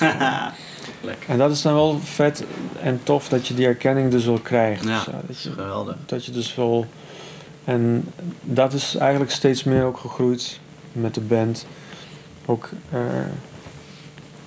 in het begin was ik ook wel eens kritisch op Tim of zo. En ik zei van ja, je moet niet alles voorin drummen en iets meer. En nou denk ik van ja, Tim is gewoon een vreselijk goede drummer. Gewoon, weet je wel. Dat is gewoon, dan luister ik naar die bubblegum plaat en denk van... Godverdomme, wat zijn die drums gewoon goed. En dat is echt fucking vet. Ja, ja. Dat is echt heel... En dat is ook gewoon steeds meer gegroeid. Ja. Gewoon ook de waardering voor anderen of zo. Dat je op een gegeven moment je plek ingenomen hebt en die is gewoon afgebakend. En daar heb je zelfvertrouwen in en iedereen weet wat dat is of zo. Precies. En daardoor kun je ook gewoon wat toffer naar anderen zijn. Ja. Ja, precies. Want dan ben je niet bezig met... oh, maar ik wil dit of zo. Ja. En dat speelt... ook al speelt het niet duidelijk... maar dat speelt natuurlijk altijd wel een beetje mee. Iedereen wil gewoon... zijn eigen ding erin kwijt. En, je uiten, toch? Ja. Precies. Ja. Dat. Nou, maar dat is leuk, want mijn volgende vraag zou zijn van... hoe hou je dat uit? Zo'n 12 jaar, 13 jaar in een band, weet je wel. En weet je, heb je niet op een gegeven moment dat er iemand uitstapt of zo, weet je wel. Maar nu je dit vertelt, begrijp ik dat eigenlijk juist wel heel goed dat je dat... weet je, tuurlijk zijn er waarschijnlijk altijd wel eens dingen of zo... wat even zo clasht of zo. Maar dat je elkaar de ruimte geeft... en iedereen kan ruimte innemen en zo... dat is denk ik een hele gezonde verhouding of zo... in zo'n band, in zo'n groep band. Ja, en dat is echt bizar en bewonderenswaardig... hoe wij dat doen, want ik vind het echt... Wij hebben nooit ruzie of zo. Nee. We hebben echt nooit... We hebben wel eens meningsverschillen. Ja. En kijk, aan de ene kant is het wel heel duidelijk dat Torre de producer is. En hij schrijft de nummers. En hij heeft vaak het laatste woord. Mm-hmm.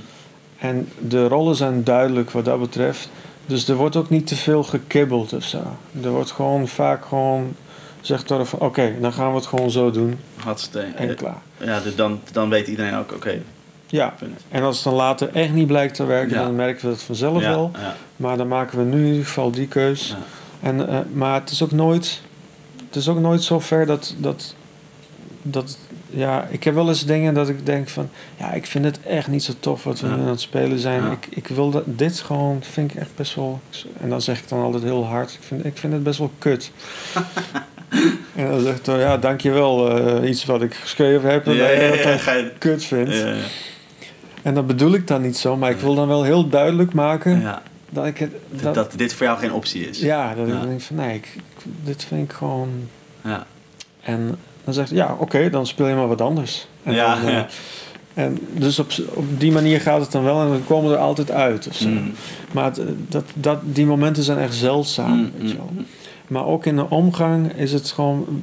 Ja, ik vind, we zijn meer gewoon 5 broers... dan dat we bandleden zijn. Of, en dat is wel... Dat is gewoon heel tof. En het werkt gewoon goed. Natuurlijk zijn er wel eens spanningen. Maar je wordt ook steeds volwassener. En eigenlijk wordt het steeds makkelijker. Ja. Als je jong bent, dan... soms... drinkt die één te veel en gaat het te lang door s'nachts en is die volgende dag niet echt fit en heeft dat zijn weerslag op de rest. Ja. Ja. En dat is eigenlijk bijna niet meer aan de hand en het wordt steeds minder en Tim en Job hebben ook allebei kinderen, dus dan is de situatie veranderd. Ja. Ja. Dus het is... Maar ik vind het wel bewonderenswaardig hoe makkelijk wij dat gewoon volgehouden hebben. Al die jaren. Ja, dat is het. Ja, het is überhaupt al bewonderenswaardig, maar dat het ook nog zo makkelijk gaat. Ja, ja. We zijn ook allemaal heel blij dat het ook gewoon op die manier gegaan is. Dat begrijp ik heel goed, ja. En ook niet alleen wij met z'n 5, maar ook Arjo van management en onze crew eromheen. Dat zijn super toffe mensen en... Ja, als er iemand jarig is, dan nodig je ook gewoon iedereen uit. Leuk, dus het is niet zo dat je de crew dan niet uitnodigt. Nee. Dus, nee. Het is gewoon one happy family. Ja, ja. Te gek. Dat is wel te gek. Ja. Zeker, zeker. Dus, want Want ja, weet je, jullie zijn volgens mij als band altijd op zoek naar iets anders of zo. Naar iets dat je niet ergens anders hoort. Komt dat... waar komt dat vandaan? Komt dat in eerste instantie bij Torre vandaan? En hebben jullie je daarnaar gevoegd of zo? Kun je dat... Ja, ik weet nog dat ik... toen ik de Staat voor het eerst zag... want ik speelde met mijn band op een festival... in Lichtenvoorde was dat... en de Staat speelde ook. En toen heb ik voor het eerst Torre ontmoet.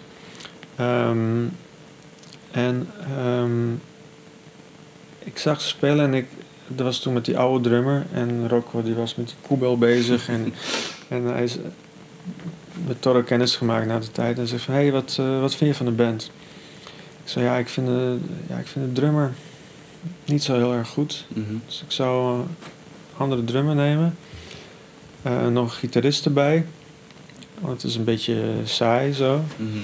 En de Rocco moet gewoon iets meer gaan doen. Dan hij zit alleen maar op die koebel te rammen. Oké. En...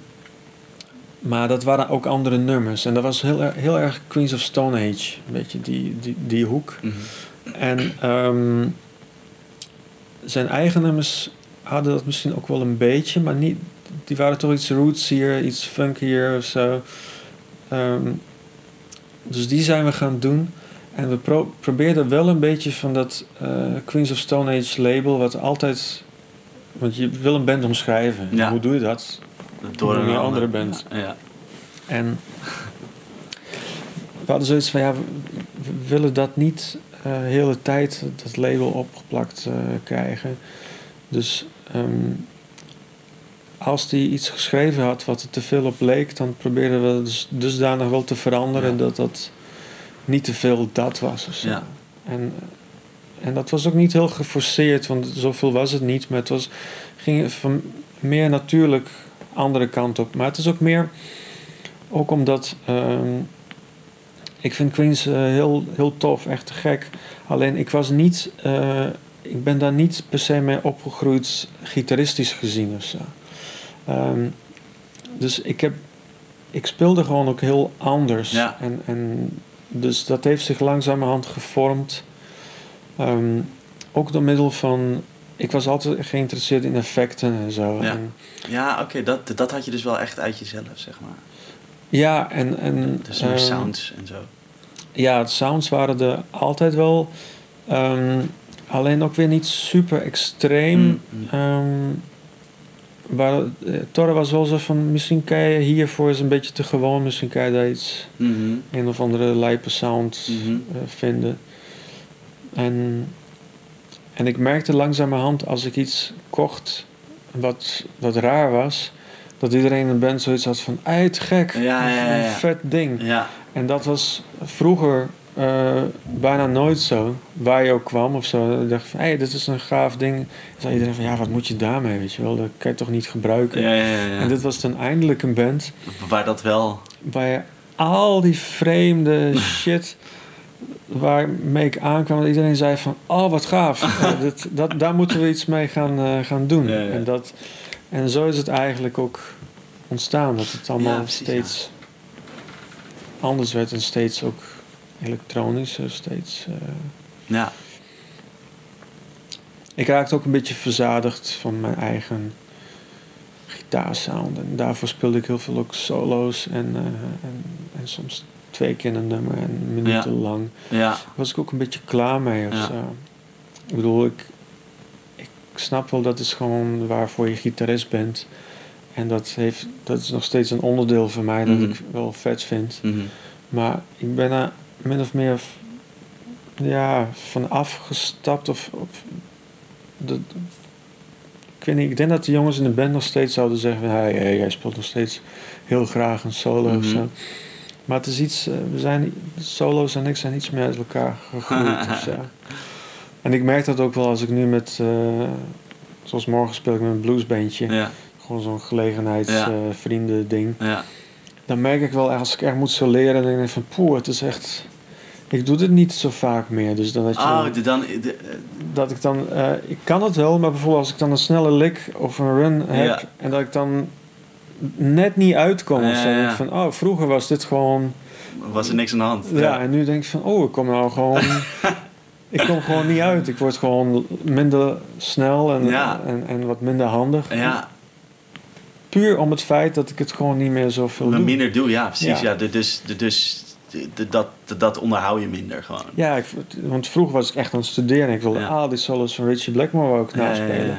En dan moest je echt wel wat voor dat kunnen. Dat is natuurlijk echt, ja, zeker. Ja, en dat doe ik dus niet meer. Dus ik heb er nu ook gewoon meer moeite mee. Ja, ja. Maar het is niet erg, want nu interesseer ik me weer voor andere dingen. Ja, ja, ja. En dan is het ook gewoon een logisch gevolg van waar je op dat moment... waar je dan staat, zeg maar. Muzikaal gezien. Mm-hmm. Ja. Precies. Wat is je favoriete sound of een partij van een nummer van de staat? Heb je iets waarvan je zegt, ja, dat heb ik toch wel echt wel even cool gedaan of zo? Ja, ik vind die solo van Murder Death, die vind ik wel echt, dat ben ik wel trots op, ook omdat ik weet nog dat Arjo, onze manager, ze had het nummer geluisterd en zei van, oh, wat een vette synth solo aan het eind. Ja. En dan denk ik van, dat is precies wat ik wil. Ja. En daar ben ik wel trots op. En gewoon, ja, ik ben niet per se... Ik vind het misschien raar over mezelf te gaan zeggen van... oh, maar dat heb ik echt goed gedaan. Nou ja, maar waar ben je trots op? Dat kun je toch zeggen? Oh, ik ben meer trots gewoon op hoe ik mezelf gewoon als gitarist en als muzikant heb ontwikkeld. Al die jaren. Naar een soort van rol die ik gewoon... heel tof vind en die mij heel veel vrijheid geeft qua sound, qua partijen, qua alles binnen deze band die ik eigenlijk want soms zien mensen mij spelen met een bluesband of zo en dan zeggen ze van ja, als ik het dan met die band zie spelen, dan ga je er helemaal in op en in de blues, dat is echt dan kan je gewoon zien dat echt een onderdeel van jou is, maar vind je het dan nog wel leuk om bij de staat te spelen? Ik zeg ja, maar het een sluit het ander niet uit, hè? Nee. Dat is dat blues ding zit gewoon in mij, dat is gewoon, dat gaat ook niet weg, gaat nooit weg, nooit. En ik kan nog steeds genieten van een goede pentatonische solo. Ja, absoluut. Ja. Absoluut. Ik bedoel, luister maar eens naar een Steve Ray Vaughan die niks anders deed, maar wat hij ermee deed, dat was gewoon waanzinnig. Ja. En nog steeds, en dat blijft gewoon zo. Ja. En dat vind ik, super tof. En dat is gewoon inderdaad een onderdeel van mij. En de staat is gewoon een ander ding. Ik zeg van ja, maar dan sta je een beetje stil op het podium. En ik zeg ja, maar ik heb 4 man om me heen die helemaal tekeer gaan. Moet ik dat dan ook nog gaan doen? Terwijl dat niet mijn ding is of zo. Het is niet... en ik heb gewoon buiten dat... Ik heb 24 pedalen voor me. En ik moet de hele tijd denken van... Je moet ook best wel vaak. Wat komt er nu? En dat... Dus ik kan ook niet... nee. Vroeger ging ik nog wel eens naar voren tijdens een solo of zo. Maar dat doe ik tegenwoordig ook niet meer. Van, ja, laat maar zitten, weet je wel. Ik zeg ook wel eens, als ik gewoon een kruk zou mogen, zou ik het ook niet. Dan zou je sowieso gewoon lekker zitten. Ja, hoe heet dat? Dat Lowlands, en dat jij daar zo zit. Ja, ik bedoel, als Robert Fripp dat kan, dan... Waarom niet, man? Doe dit gewoon. Je bent dit kan jij. Dit is gewoon... Waarom niet? Ja, nee, maar ja... Het ziet er misschien een beetje vreemd uit, maar... Ik sluit niks uit. Ja, maar dat is gewoon deze band, toch? Het is allemaal een beetje vervelend. Ja, dat is ook zo. Iedereen is gewoon zichzelf, weet je. Oh, nee, dat is, ik loop het te kloot, hoor. Maar het zou best wel eens kunnen. Natuurlijk. Het is niet... Ja, iedereen zegt van, ja, zou je dat nog wel doen? Staat misschien een beetje raar, maar als jij dat echt wil... Dan tuurlijk, geloof ik dat ze... Ja, man. En dan daar heb je van alles. En dan hier nog allerlei andere apparatuur waar je mee kunt. Ja. Ja, eigenlijk. Ja, zoals ik het hier ook doe in de studio. Zit ik ook altijd. Ja. Ja. Zij staan chill, gewoon. Ja. Dan... Ja, maar jij bent het gewoon lekker. Ja. Ja, ik vind het relaxed om gewoon te zitten. Dat snap ik, ja. Dat is ook veel chiller. Maar krijg je daar veel mensen die zeggen van... Waarom sta je altijd zo stil of zo? Is dat vaak... Ja, er is een gedeelte van mensen die dat zeggen van... Oh, maar hij staat altijd stil. Dus hij vindt het niet leuk, is dan volgens mij de vooraanname. En anderen zeggen weer... Oh, ik vind het zo te gek hoe jij daar staat. En je staat gewoon je ding te doen. Ja. En de rest is de rest. En jij staat daar gewoon. En dat vinden ze dan weer tof. Dus dat vind ik ook wel tof. Hey, voor ieder wat wils, weet je wel. En, tuurlijk, maar dat is juist... Heel cool ook, want mensen die willen altijd dat mensen die op een podium staan, dat die enthousiast zijn en bewegen of zo. En dan hoort het er niet bij dat je gewoon je ding staat te doen of zo. Maar dat je dat juist wel doet, dat is toch gewoon, dat ben jij. Weet je. Ja, precies. Dat is het ook wel cool, want bij ons is het altijd, de regel is gewoon, je hoeft niks te doen waar je zelf niet lekker bij voelt. Nou, iedereen moet gewoon zichzelf. Maar dat werkt denk ik echt als een trein. Dat is echt belangrijk. En dat is toch ook gewoon het langst houdbare natuurlijk. Ja. Dat merk je dus aan. De feiten liggen op tafel. Ja. Nou, te gek, super vet om te horen hoe dat allemaal... Ja, hoe dat gaat en hoe dat is voor jou en zo. Vind ik leuk. Ja. Ja, oké. Ik heb via Instagram, dat had je volgens mij wel... gezien, dan had ik een aantal vragen. Mm-hmm. Of mensen gevraagd of ze vragen willen stellen. En er zijn best wel wat dingen zo binnengekomen. Dus dat vind ik wel leuk om even een paar uit te pakken. Waren er ook kutvragen bij? Kutvragen? Ja. Want die heb ik het liefst namelijk. Die heb je het liefste? Oké, ik wil nou een beetje een flauwe grap maken, maar ik doe het niet. Nee, doe maar niet. Nee, niet echt... Echt het kutte vragen. Er was wel iemand die zei... Nou, nee, niet echt. Ik weet alles al. Dus er is blijkbaar iemand die weet alles over jou. Wat vind je daarvan? Ja, dat zou wel kunnen. Ja, soms komen mensen naar ons toe en die zeggen... Ja, ik heb jullie al meer dan 50 keer gezien. Ja, oké. Dus, wow. Ja, die zijn er gewoon. En, dat is ook... Maar dat is wel gaaf, dat je als band dus dat kunt bieden aan mensen of zo. Ja, maar dat is ook super vet. Dat is echt te gek. Dat is ook, in het begin denk je van, oh, wat raar. Waarom zou je dat doen? Ja. En dan ik denk van, ja, maar als je dat echt zo tof vindt, nee, waarom niet? En we proberen ook altijd wat anders te doen. Ja. Elke tour weer of zo. Dat we niet dezelfde set spelen of niet dezelfde nummers. Dat elke keer... Ja. Wat anders is, dus ik kan me wel voorstellen dat mensen het boeiend blijven. Daarom ook blijven terugkomen. Ja, precies. Ja. Maar ja, natuurlijk in de loop der jaren hebben we natuurlijk wel van alles gedaan. En ik heb ook wel, weet ik veel, workshops gegeven. Ja. En dus er zijn natuurlijk wel mensen die al best wel wat weten. Ja. Goed, er was iemand, even kijken, waarom hem heeft IG geen een multiswitch? Dus ik denk dat hij bedoelt gewoon zo'n loop switcher. Ja, klopt. Ja, dat is een overweging. Dat is een overweging geweest. Maar eigenlijk is... het simpelste antwoord is... dat wij alles hier met z'n vijven tegelijkertijd opnemen. Dus we spelen alles samen in. Ja. Dus die sounds die ik dan maak... zijn de sounds die ik dan on the fly maak. Mm. Dus ik ben dan niet tijdens de repetitie bezig om 10 pedalen aan te zetten en daar een sound mee te maken. Nee, ik heb er gewoon volgens mij 24. Ja. En daar is het altijd 1 of 2 tegelijk. Oké, niet meer. Nee, bij een enkel nummer waar ik het dan misschien later wat dingen inspeel. Ja, precies. Dan soms een reverb of een delay of en dan een whammy en dan nog een pedaal. Bijvoorbeeld Kitty heb ik 4 dingen tegelijk. En dat komt eigenlijk zelden voor.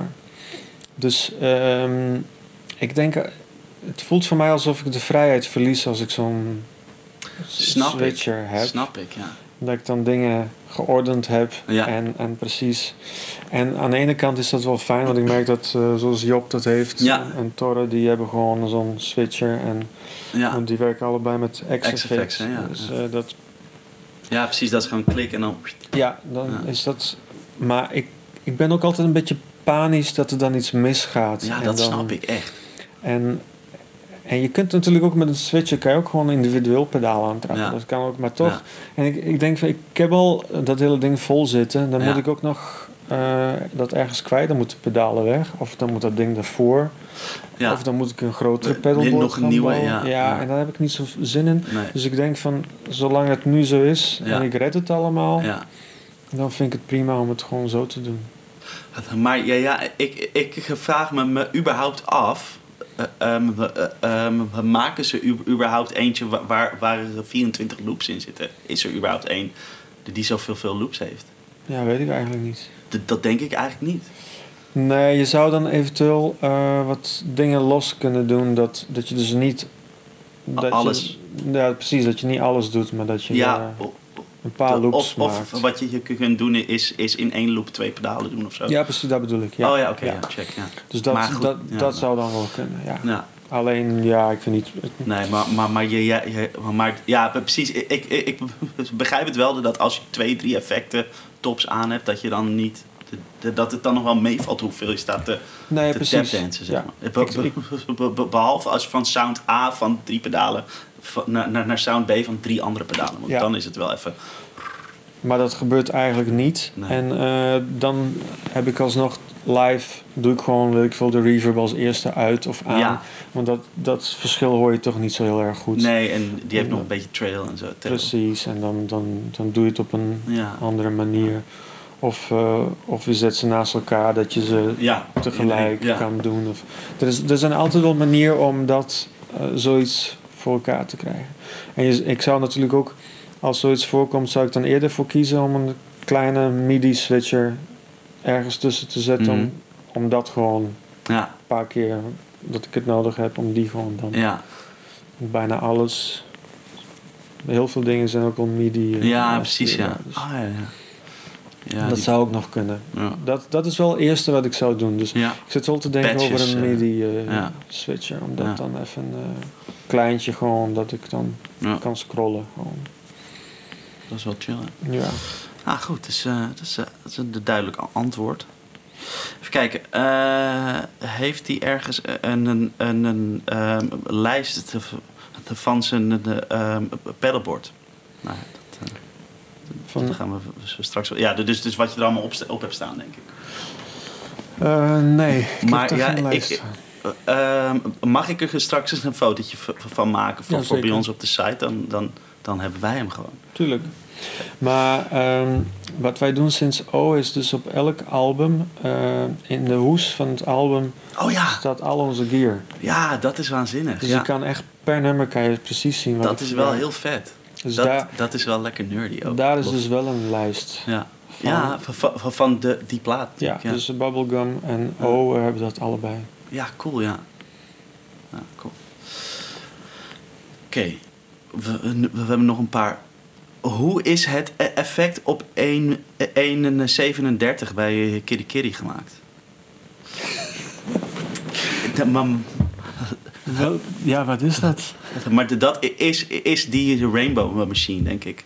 Dat is dat... Dat is zo... Is dat hem? Heb jij het geluisterd? Ja. Ja, dan is het... Als jij het zegt, is de Rainbow Machine. Ja, dat is een beetje... Hey, wacht, maar Wacht, zal ik het gewoon even checken? Dan moet ik dat er wel even uithalen, anders word ik gesuwd. Hier, 1,37. Hier, komt dit. Dus dit is de 23. Ja. Ja. Dus dat is toch die... Nou. Earthquaker Devices Rainbow Machine. Ja. En dat is een pedaal, die gaat dan... Dat kan je instellen, die gaat dan in kwarten omhoog. Of omlaag. Ja.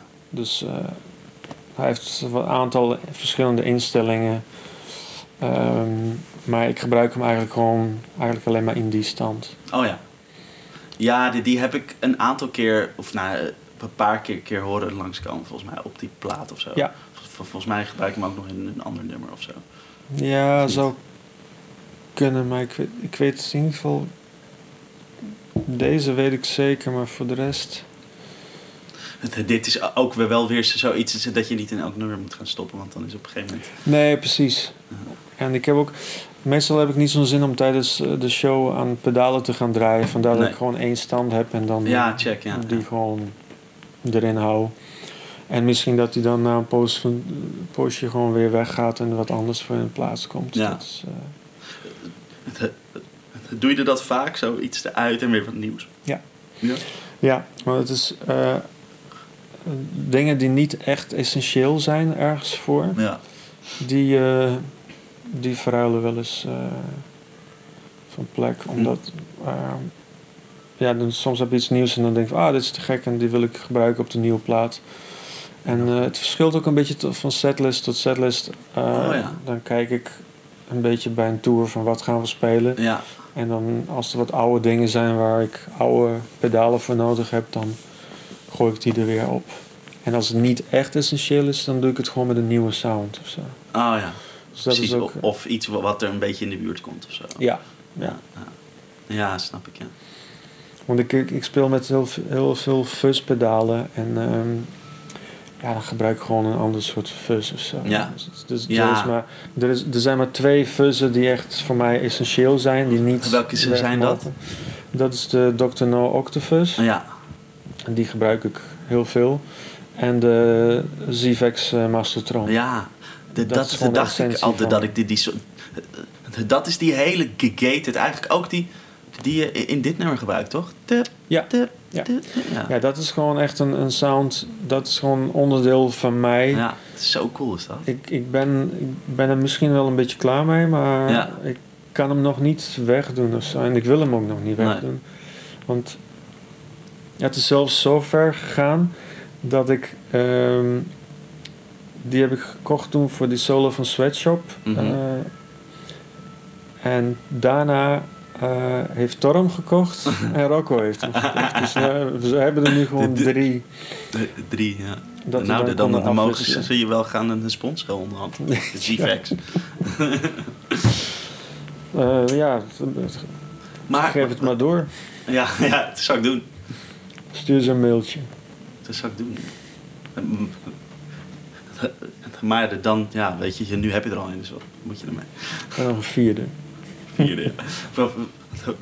Voor Tim. Ik weet niet wat hij ermee moet. Voor Tim en voor Job. Ja. Even kijken hoor. Oh ja, er was dus nog een vraag. Wat is het laatste pedaal dat je hebt aangeschaft of gehad? Dat was de vraag.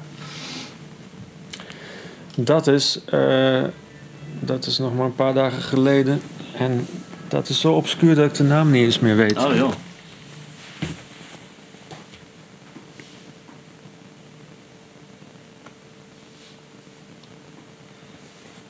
Dat is OPFXS. OPFXS. OPFXS. De V0 of 5-0, ik weet niet. Guitar synthesizer. Ah. En dat is een Italiaanse... volgens mij is het gewoon een eenmansbedrijf. Ja. En die kwam ik toevallig tegen op Reverb of YouTube. Ik weet niet wat het eerst was. En dan heb ik dat even gecheckt. En dit is te gek. En er wordt weer een keer wat tijd voor iets nieuws. En heb ik die vorige week besteld. Ja.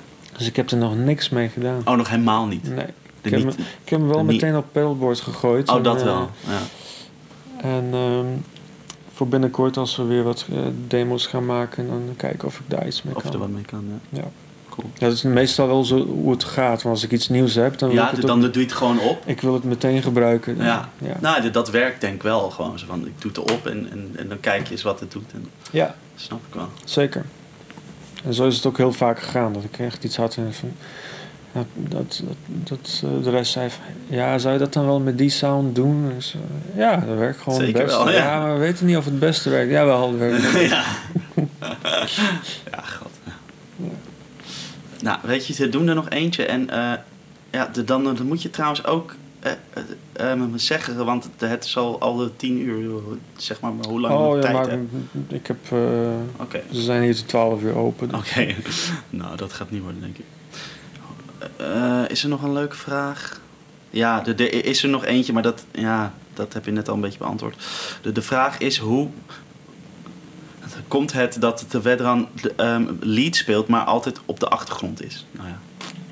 Ik denk dat hij bedoelt dat je gewoon achteraan staat. Ja. Nou, dat kwam eigenlijk... ik stond vroeger vooraan. Maar... omdat... Rocco die stond de hele tijd achteraan, achter zijn toetsen. En Rocco is gewoon altijd vermakelijk om naar te kijken. Dat kan niemand ontkennen. En ik ben niet zo vermakelijk om naar te kijken. Ja, dus dat was... Ja. Dus het was zo van...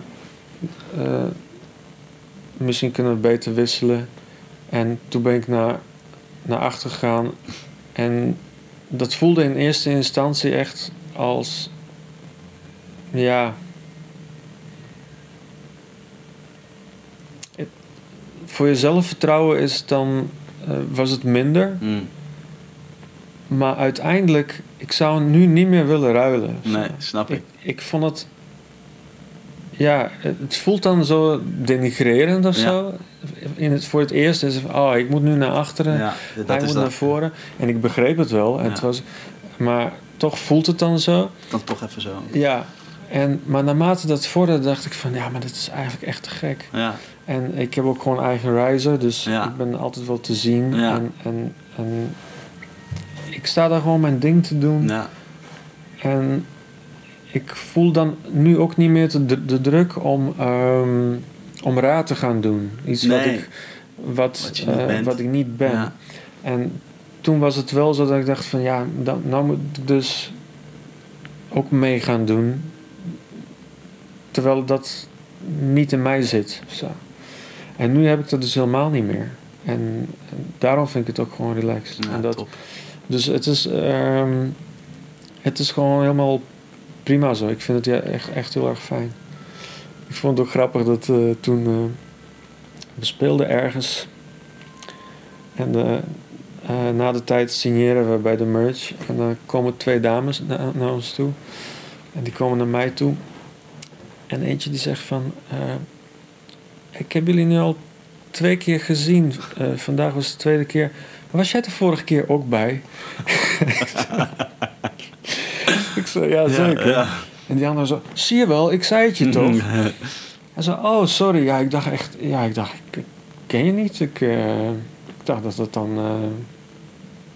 dat jij dat niet was. Ja. Ik heb het niet gevraagd of ze dacht dat ze met z'n 4 waren geweest... of dat er iemand anders in plaats was. Ja. Ik heb wel natuurlijk verschillende... Ik heb een kapsel was ooit anders. Ik heb wel iets langer haar gehad. Ja. En ik dacht, maar ja, ik vind dat soort dingen vind ik wel lachen eigenlijk. Ja. Cool. Oké. Hey, zullen we er dan eventjes wat gaan beluisteren qua sound? Even een beetje zeker. Ombouwen. Leuk. Zeker. Dat is een mooie, dat is een custom shop, of niet? Ja, dat is toch altijd wat mijn lievelings gitaar blijft. Toch ja, vorige week ook op, ik denk echt precies zo ingespeeld. Ik vond het wel echt helemaal gek. Ja, dit is de een, ik weet niet welk jaar, ik heb hem vorig jaar gekocht bij Guitar King in Boekel. Ja, daar was ik ook, dat was zaterdag. Oh, daar hebben ze een nieuwe. Ja. Ja, dat Maar ik vind die nieuwe, die Gibson Custom Buckers, die nieuwe, die ze nu overal in hebben, die zijn echt gek. Die zijn, maar die zijn heel vet. Die zijn zoveel echt heel goed. Beter dan die Classic 57's. Ja, die heb ik ook in een... Want, ja, die heb ik dus ook. En dat vind ik helemaal niet zo'n goede pick-up. Nee. Iedereen zegt, oh, dat is gek. Nee, helemaal niet. Gek. Nee, maar die waren echt vet. Die klonken echt super... Ja, hoe moet je dat zeggen? Hè? Maar in het hoog was het heel fijn, zeg maar. Want ik was daar gewoon om een versterker uit te proberen. En ik... van, hé, laten we even kijken. Ja, welke gitaar wil je? Laten we die schema's proberen. Ja, die heb je zelf ook, ja. En dat was deze. Oh, ja. En ik dacht van, wow, maar dit klinkt te gek. Is het dan de amp of is het de gitaar? Ja. En het was allebei. Alleen, en toen dacht ik van, ik moet hem gewoon hebben. Ja. Maar ik vind het echt belachelijk duur. Wat zijn ze nu, €4.000? Die was 3900 volgens mij. Precies. Dat. Tot twee jaar geleden was zo'n Gibson custom shop hooguit 2800 of zo. Ja. Het is echt extreem hard gegaan. En kijk, bij een Les Paul snap ik het met die body en de binding en alles. Ja. Het kost gewoon meer tijd. Ja. Maar dit is gewoon een plank. Ja. Het is gewoon een dunne plank. Ja, een dun plankje, ja. En dan denk ik van waarom... Ze kunnen het doen, weet je wel. Ja, ze kunnen het inderdaad doen. Maar het is wel een mooi ding. Het is wel echt een goede gitaar. Het is wel echt een te gek ding. En toen dacht ik van ik moet hem gewoon. Ja. Ik moet hem gewoon. Ja. Dus... ik heb daar gewoon een workshop gegeven voor een beetje korting. Ja. Dan maar zo, ja. Goed. Ja. Dus en ik ben echt super blij hiermee, want ik dacht van Torre speelt SG, Rocco speelt SG. Ik heb altijd wat anders. Al is die SG de eerste, die heeft Torre voor mij gekocht ook. En welke? Die gouden? Nee, die bruine. Oh, die hier staat? Ja. Maar die is er toch van Rocco? Hij speelt altijd. Rocco heeft bijna exact dezelfde. Die kwam bijna allebei via mij. Oh, serieus? Ja, die ene was van mij. En toen had Rocco ook gezegd, dat vind ik wel een vette gitaar. En toen heb ik mijn gitaardokter in Aalten, Gerard Kemper, die verkoopt ook wel eens gitaren. Koop wat in. Die is heel goed in koopjes vinden. Ja. En ik weet niet, die van Rocco heeft volgens mij hem voor €800 gekocht. Oh, meen je? Ja. Dus dat is netjes voor een oudje. 75. Ja. Maar ik vind die mini-humbuckers te gek klinken. Ja, ik heb die nooit gecheckt. Maar die zijn echt gek. Ja. En Torre die wou toen ook een SG. En die heb ik hem toen verkocht. Maar ik dacht van ik wil wel wat anders. Maar ik kom nu toch weer op een SG uit. Maar weet je wat het is? Het is gewoon bereik is gewoon te gek. Ja, hè? Ja. Het is gewoon dun, licht. Ja. En bereik is gewoon groot. Waardoor ik ben geen humbucker man, dus ik heb er wel een P90 in gezet hier. Oh, kijk, wat is dat voor... dat is een... hoe heet die ook alweer? De Hum Cancelling... P90 van Lindy Fralin. Ja. En dus heb ik nooit meer gezeik met ruis. Dat is wel fijn. Want vroeger was het echt... als je met een... P90's vind ik te gek. Als je daarmee, weet ik veel... ergens staat waar licht slecht is. Of, dan dat is echt een hel dan. Het bromt als een gek. Maar je dijmels, die hebben daar geen last van of zo? Daar zit hetzelfde in. Oh, die zijn ook hum cancelling. Ja. Oh, te gek. Ja, allebei. Dat wou ik dus per se. Ja, snap ik. Dus daarom, dat zijn de enige, zeg maar, single coils die ik speel. Ja. Want, alhoewel, we komen straks misschien wel op de Panucci, die heeft ook wel wat op verzonnen. Ja. Cool. Hey, wat ik leuk zou vinden is om eventjes wat van je sounds die je gebruikt in ook in bepaalde nummers of zo, om dat eventjes te... dat je eventjes uitlegt wat voor pedaal en weet je wel, zoiets. Moeten we dat... gaan we dat per pedaal doen of per nummer? Nee, of, per nummer, denk ik. Ja, waar wil je mee beginnen dan? Ja, nou, dan maak ik heel even daar een fotootje van het lijst dat ik had gemaakt. Maar dat staat natuurlijk wel top. Wat kan ik daar? Want ik weet ook niet of ik alles nu hier op heb wat... dit is natuurlijk niet van alle platen wat ik hier op heb. Nee, maar goed, ja, dan... dat maakt niet uit, weet je wel, dan niet. Mm-hmm. Maar even kijken, me-time. Ja. Dat vind ik zo'n waanzinnige sound. Het is bijna een soort van een gabber hardcore sound of zo. Ja, maar dat was het precies. Ik kocht die Bosch gitaarsynthesizer. Oh, komt die daar? Vet. En wat ik dan eigenlijk altijd doe, is gewoon door de presets scrollen. En dan schrijf ik alle toffe presets op. En dan omschrijf ik het een beetje. En dan weet ik, als ik iets zoek, van oké, dat zou ik kunnen proberen. En dit was een van de sounds. Ik had het ding net en ik was tijdens de repetitie was ik aan het scrollen terwijl iedereen stil was en niks aan het doen was. En ik kwam op die de motion filter heet die. Die staat ook gewoon als eerste als preset. En toen ik dat speelde, iedereen zo van... Wow, wat is dit? En ik zei, en toen had iedereen zoiets... hier moeten we iets mee. Ja. En het is dus zelfs dat... Torre die heeft dus... volgens mij was het me-time ook dat hij... dit pedaal met in zijn achterhoofd, deze sound, dat hij dat ook schreef. Ja. Dus het werkt gewoon op beide kanten uit, zeg maar. Ik gebruik ze. En hij schrijft er ook wel eens naartoe. Van, dat je daarop wordt geïnspireerd. Die sound. Ja, dus dat was gewoon die sound, die was er gewoon. En dat is wel cool. Kijk, als wij opkomen, we beginnen daarmee. Je hoeft alleen maar dit te doen. Dat is al vet. Je laat hem gewoon gaan, je tikt langzaam. Ja.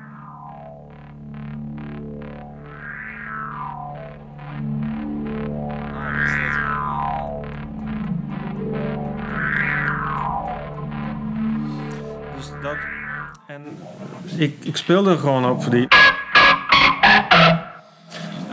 En dat was die sound. En we dachten, we moeten gewoon een of andere gabber ding ervan gaan maken. Maar ik heb wel extra whammy erbij aangezet.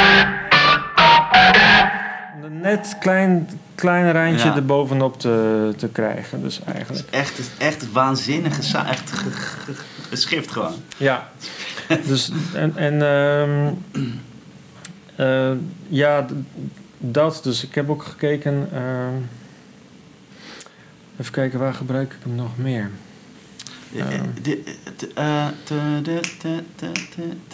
Is het niet dat? I'm out of your mind. Ja, inderdaad. Ja. En daar was het meer van de Torre had dat nummer geschreven. En daar had hij gewoon... De partij was... En toen ging ik dus... dacht ik van daar moet ik dus wat mee doen. En toen dacht ik meteen aan dat ding. En ik van anders gaan we gewoon die... En daartussenin... dacht ik van, ik moet even wat verzinnen, maar voorlopig speel ik alleen maar ritmisch die.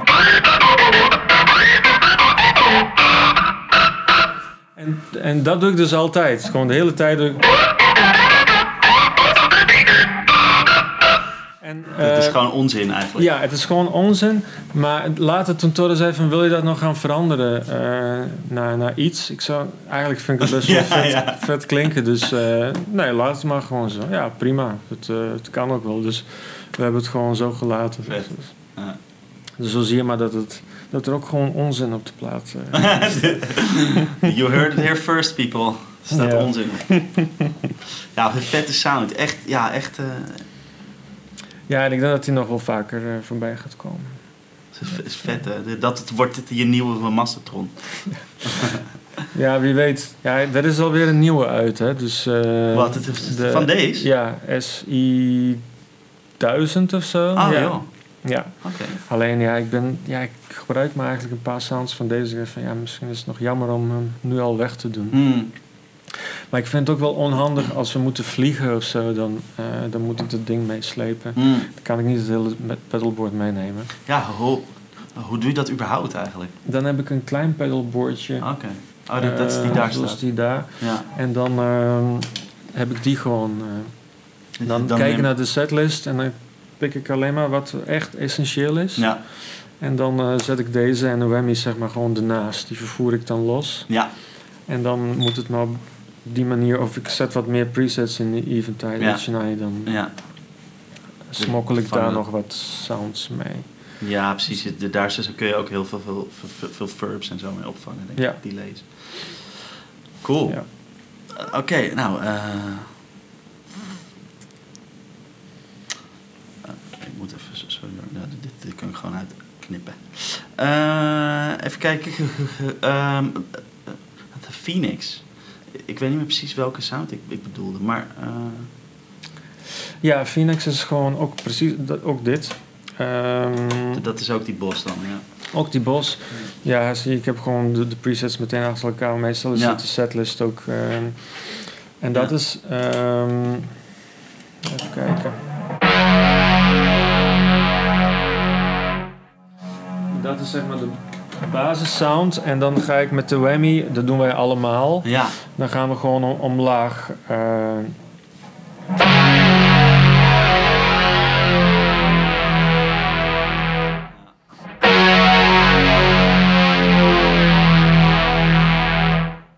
Dus dat is eigenlijk alles. Dan vet, met, maar dat doet dan Job ook, denk ik, of zo. Die doet ook Job zoiets, want en Torre klinkt zo, ook. Oh, Torre ook, want het klinkt zo... Torre ook en Rocco ook. Oh ja, dus het doet allemaal hetzelfde. Ja, eigenlijk, waardoor het echt... allemaal, waardoor het zo groot is. Kijk, dit is niet zo heel groot.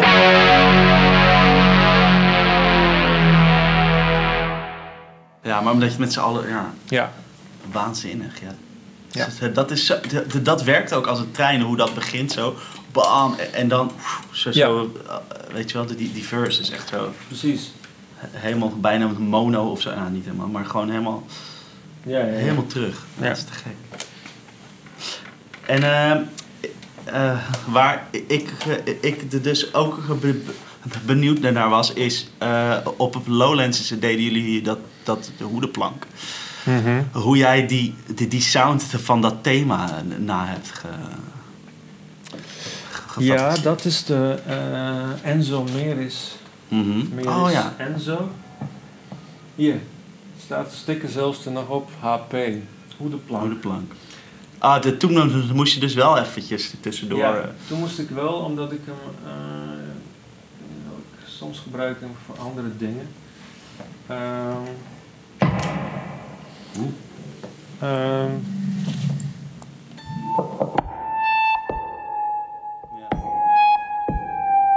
Ik weet niet eens meer hoe ik hem speelde, maar...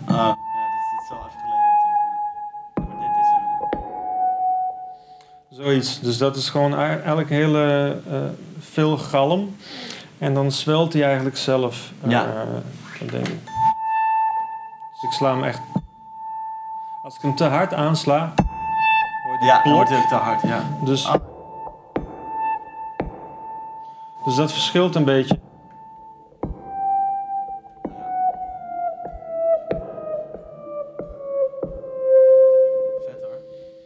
Maar het mooie was dat Rico en Stix, die waren hier om te repeteren. En op een gegeven moment speelden we dat. En dan Rico die zei van... Maar bij het intro... wie start dan de tape? Hoe weten we dan wanneer die start en zo? En dus van, hoe bedoel je wie start de tape? Ja, die klik en alles. Wat is dat? Nee, zegt Torre, dat Vedran die doet dat. Zo, wat? Ja, die partij. dat is geen sample. Hij zei, nee. Hij was verbaasd. Hij zei van, maar dat is precies die sound. Hij dacht echt dat het gewoon een sample was. Wow. Maar ik speelde het gewoon. Dus we zeiden gewoon van, hey, begin maar gewoon. Weet je wel, maakt niet uit. Maakt niet uit. Zij zijn natuurlijk gewoon gewend om zo op podium te staan. En bij ons is het dus helemaal niet. Wij doen gewoon, gewoon zelf spelen. Ja. Oh, vet jullie dat hier. Ja, mooi. Ja, dat is wel lachen. Wat is dat dan? Die Zola of zo? Zoja. Zoja is een van de nieuwere die ik heb. Okay. Die ik eigenlijk nog helemaal niet gebruik. Ah. Dat is eigenlijk een modulaire synth voor gitaar. Wow. Dus je kunt vanaf nul kan je gewoon effecten bouwen. Wow, dat is sick. En dus al die knopjes die kan je dan toewijzen aan parameters. Ja. En dan kan je zeggen van oké, ik neem dat en dat. Reverb, fuzz, distortion. Alles. Dat is allemaal in dat doosje. Zeg maar. Ja, dat zit... als je bijvoorbeeld...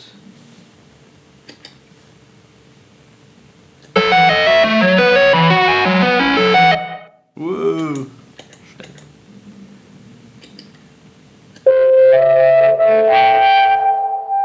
Die zitten gewoon...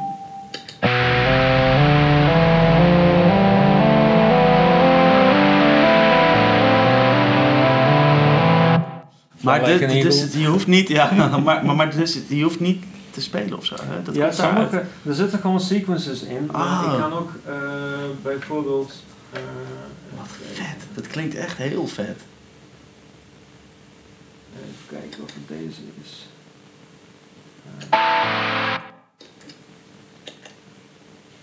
Nee, ik moet hem echt zo gaan doen.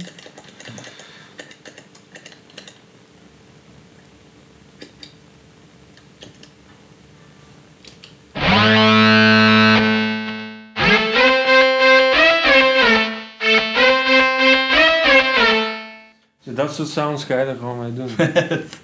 Heel vet. Dus ja, dat is misschien wel iets voor de volgende plaat. Zeker. Ja. Ik vind dat, dus, maar je kunt er zoveel mee. En het coole daarvan is dus, je kan gewoon...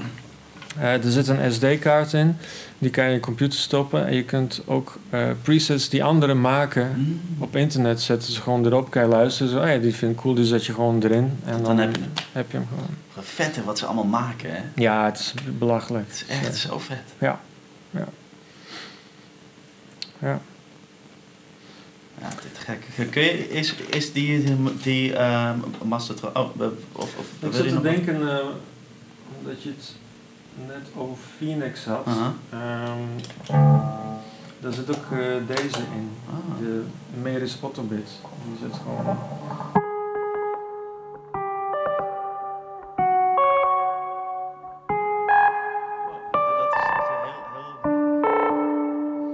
Dat is gewoon een random ding of zo? Ja, het is een random... wat is het? Zo'n glitch ding. Dus die... Die hoor je gewoon tijdens het eerste, tweede, derde couplet kom ik erbij. Dan hoor je gewoon... In de verte hoor je gewoon die dingen. Dat is toevallig omdat het de enige andere sound in Phoenix is dan... dan die, ja precies. Ja. Maar je zei de mastertron of wat? Gewoon die sound die je daar altijd uithaalt. Staat hij altijd voluit. Hij staat altijd eigenlijk alle knoppen voluit. En dan die relax push, dat is een beetje... Die staat eigenlijk altijd hetzelfde. Dat hij kort is. Dat hij net kort genoeg is. Dat hij dit doet. Vet. Maar wat ik cool vind hieraan is dat hij... dus inderdaad zo gegate is en dan en kort is, dus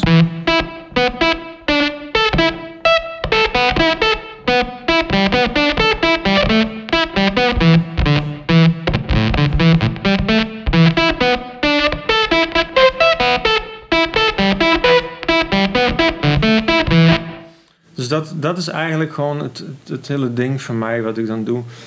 In plaats van funkslagjes te spelen of zo, doe ik liever zoiets of zo. Ja, snap ik. Het komt ook uit een... ik vind synths ook wel te gek. Dus zeg maar die synthpartijen en zo en die afstanden. Dat vind ik cool gewoon qua sound. En ja. Dus dat probeer ik dan een beetje dat robotachtige neer te zetten hiermee. Ja. Vroeger was het een ring modulator bijvoorbeeld. Ja. Deed ik dat heel veel. Ook wel nog steeds. Maar dus ook dat. En ik speel dus inderdaad van hele korte dingetjes. En ook altijd met losse snaren. Om die afstand...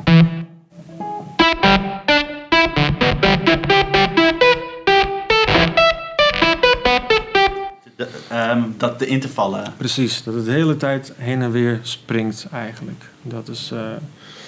Dat is eigenlijk het ding. Te gek. Cool, ja. Ja, en die gebruik ik eigenlijk altijd voor dat soort dingen. Behalve bijvoorbeeld in de solo van Time.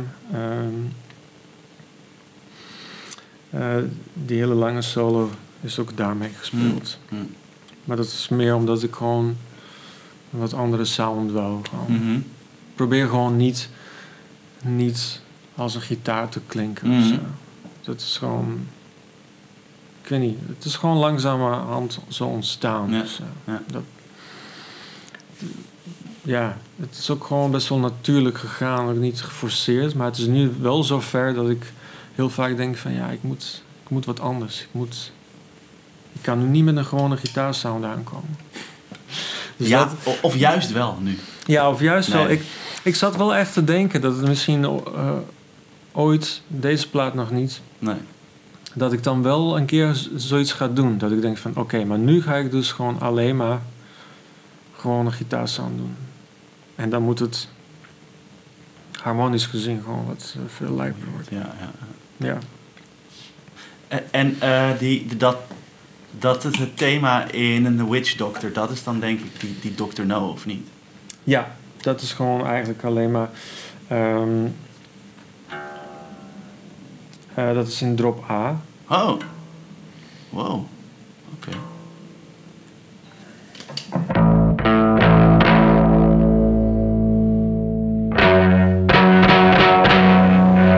Dus dat is gewoon de basis.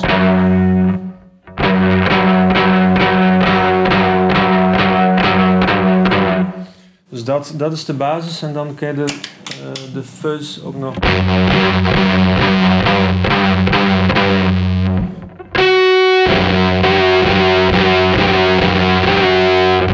Eigenlijk pak ik dan gewoon octaaf er nog bij en die...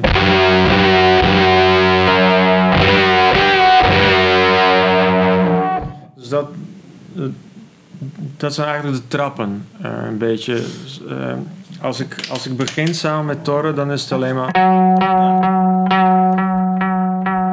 Dat is gewoon heel clean eigenlijk. En als dan de rest erbij invalt, dan zet ik de fuzz aan. Ja. En dan als het nog meer moet, dan zet ik de octaaf erbij aan. Ja, dan gaat hij echt... Ja. Maar dat is eigenlijk alles, alleen maar die. Dus eigenlijk drie levels. Precies, ja. En dan... Dat is ook gewoon die. Ja, dat is ook gewoon die. En dan met...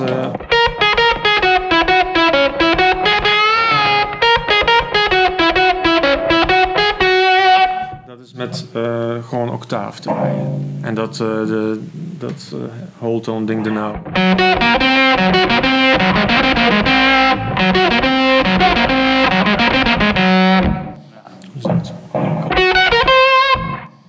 Ja, precies, daar gaat hij nog om. Ja. Gek. Vet. Even kijken, 0.0 had ik ook nog. Dat weet je nog wel. Dat met met Rico en Stix ook. Of 0.0? 0.0. Ja, oké. Ja. 0.0 is de Mastertron ook. Oh. Alleen, wat grappig is aan 0.0... dat kon geen van ons spelen. En dat spelen dus Rocco en ik om en om. Oh. Dus ieders van ons speelt 2 noten. Wat vet. Dus het is gewoon... Dus de hele tijd dat. Maar dat is echt bizar moeilijk gewoon. Ja. Dat is echt... Maar ik kon het niet zo snel spelen. Ik kon het wel spelen, maar niet met de mastertron. Want je kunt hem niet staccato houden met de fuzz. Nee. Dat ging gewoon niet. Nee. En trouwens, ik kon hem wel spelen, maar niet heel nummer lang. Nee, want stel je eens voor dat je... Ik kreeg gewoon kramp. Ja. En toen zei Torre van Anders, speel je gewoon om en om. Dat doen we wel vaker. Ja. Maar dat was echt een... Dus dat heeft wel even geduurd om dat... Ja, maar wel super grappig om dat dan gewoon zo te doen. Ja. En op een gegeven moment... In het begin luister je heel erg naar jezelf. Van,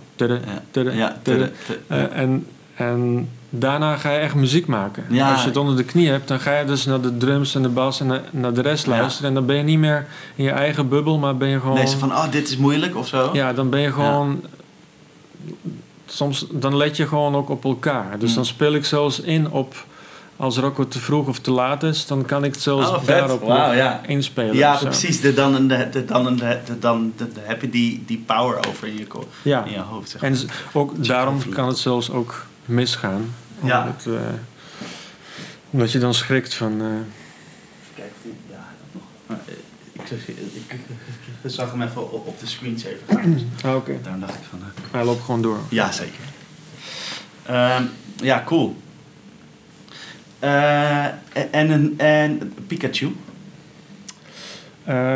Pikachu, dat is de Eventide Age 9. Dat was ook zo'n...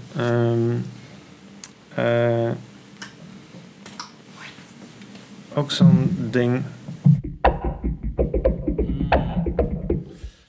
wat we gewoon... Doordat ik door presets aan het bladeren was, kwam ik ook hierop uit. En dat was wel een ding van...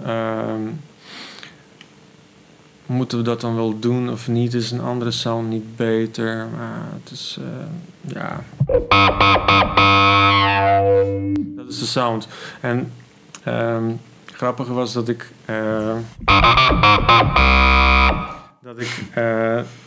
aan het eind was ik gewoon... Het nummer was af en dan liep de drumbeat een beetje door. En dan deed ik gewoon de hele tijd dit.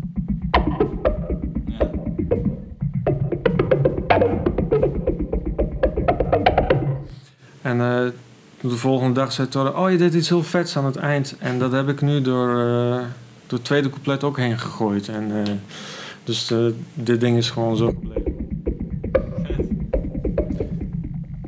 Ja, ik heb dat van... ik weet nog niet meer welk nummer. Er was een nummer, was een heel rare, bijna een zingende zaag. Door heel het nummer loopt. Een hele oude 60s band. Ik ben nou de naam kwijt. En die hadden, door het hele nummer hadden ze zoiets. Ja. En ik dacht van, wat is dit? Ja, en ik ben er nog steeds niet achter wat ze gebruikt hebben. Ja. En bij dit nummer had ik hetzelfde. Van, dit kan ik wel ook een keer gewoon doen. Dus daar hebben we dat bij veel meer nummers, dat er gewoon een hele nummer lang loopt er gewoon zo'n ding doorheen. En dan denk ik van, wat hoor ik daar? En het is gewoon alsof iemand gewoon met zo'n... Of met zo'n... Ja, metaal, ja, zo'n, dat is dit geluid ook, ja. Linoleum of zoiets. Ja. Maar weird ook, dat je dan denkt van, oké, dit gaan we het hele nummer doen of zo. Ja, precies. En, dat is ook vet. Ja, het was natuurlijk in die tijd was het psychedelisch. Ja, dus, ja. En nou is het gewoon, ook een beetje... Dat is een beetje funky. Ja, in a way, ja, zeker. Ja, en voor de rest is het de ring modulator. Ja. Even kijken...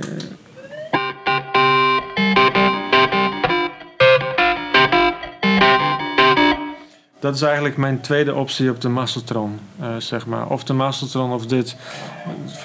Voor die partijen is het altijd een beetje of dat. Dus ik hou ook...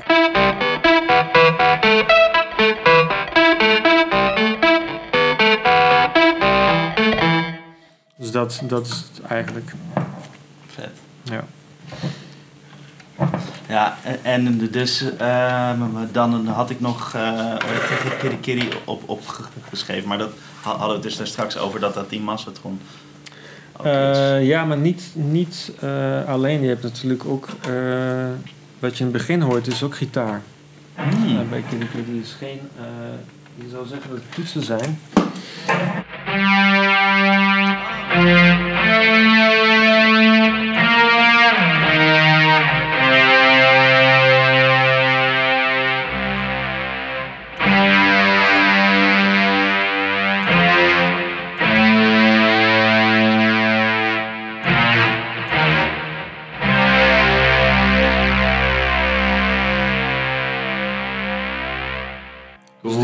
Begin. Oh, dat ben jij gewoon, joh. Ja, die hoor je in het begin en in het midden komt eerst de Juno van Rocco. En dan komen wij erbij en ik dus met deze. En dat is het moment dat ik gewoon wel veel pedalen aan moet trappen, want ik heb dan dat ding die. En dan moet ik die dus eigenlijk uitzetten. Dan moet ik de reverb aanzetten. Ja. De Bos en de Whammy. Ah, joh. Maar wat ik dan eigenlijk doe is dat ik gewoon die zet ik dan gewoon eerst iets eerder aan.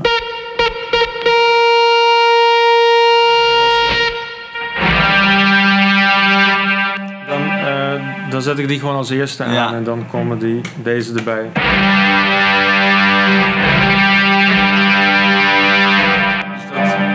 Dat merk je dan niet zo heel erg. Nee. Dat valt dan wel mee. En dat is het enige echte kritiekpunt in de set. Maar inmiddels is het zo gewoon geworden dat het vanzelf gaat. En inderdaad, je moet het op een of andere manier moet je doen. En ik laat het gewoon die mastertron aan, hè. Dus dat is, dat zag ik al, ja. Dat is dat een kan beetje, gewoon wel. Ja, kijk, inderdaad, of je dit hebt... Niet zoveel verschil. Dat valt live echt niet op. Nee.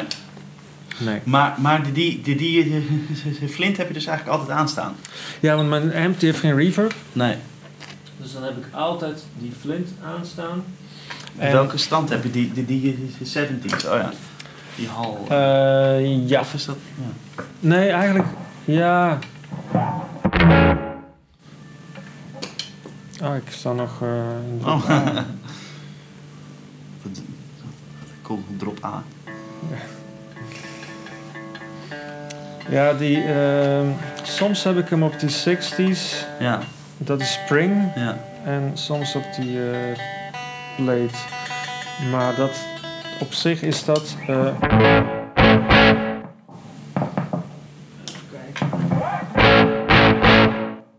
Er zit weinig verschil in. Er zit heel weinig verschil in, zoals ik het... dat ik ook deze erbij aan heb. Hè. Dus die... ik heb eigenlijk... dit is mijn eerste reverb trap, zeg maar. Dit. Ah, ja. Misschien ietsje meer. Eigenlijk niet zoveel. Oh, dat is deze. Ja, oké. Ja. Het is echt heel licht. Ja, dat is heel licht. En dan heb ik dus de Big Sky voor eerste trap erbij.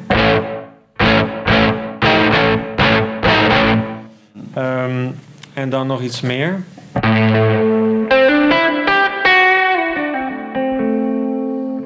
En dan nog meer.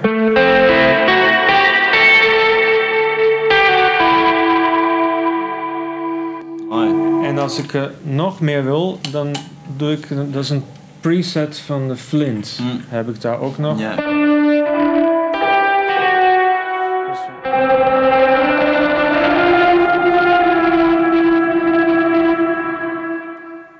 Dus zeg maar dat je de aanslag niet hoort. Dus, ik zou het ook nog in een Big Sky kunnen doen, maar dit doe ik al. Dit had ik het eerst en dat doe ik al heel lang zo. Dus, dat is dat. En dat tweede kanaal gebruik ik altijd gewoon op deze manier.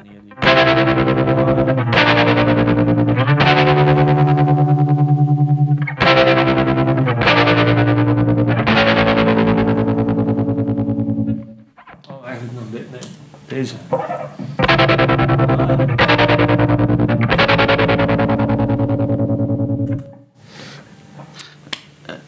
En wat heb je nu voor drive aanstaan? Of is dat gewoon je amp alleen? Dat is alleen de amp. Ah, oké.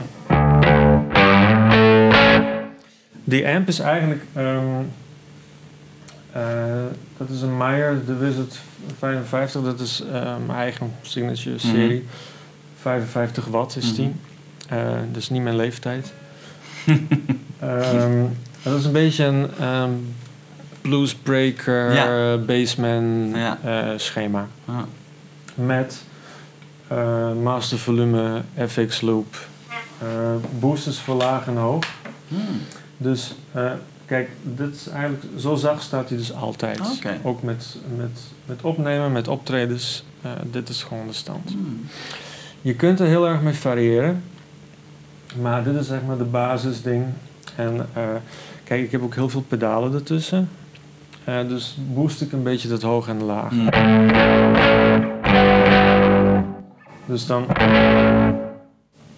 doe ik dat laag 2 standjes en hoog 1. Ja. Soms iets minder. Dus dat is eigenlijk de stand. Ja.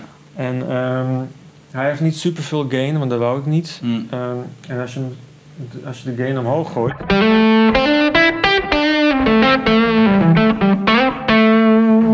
gaat hij zelfs een beetje fuzzen. Ik hoor het, ja. Dus dat beetje, vind ik cool, ja. En zeker, het verschil is ook, als je hem rechtstreeks inplugt...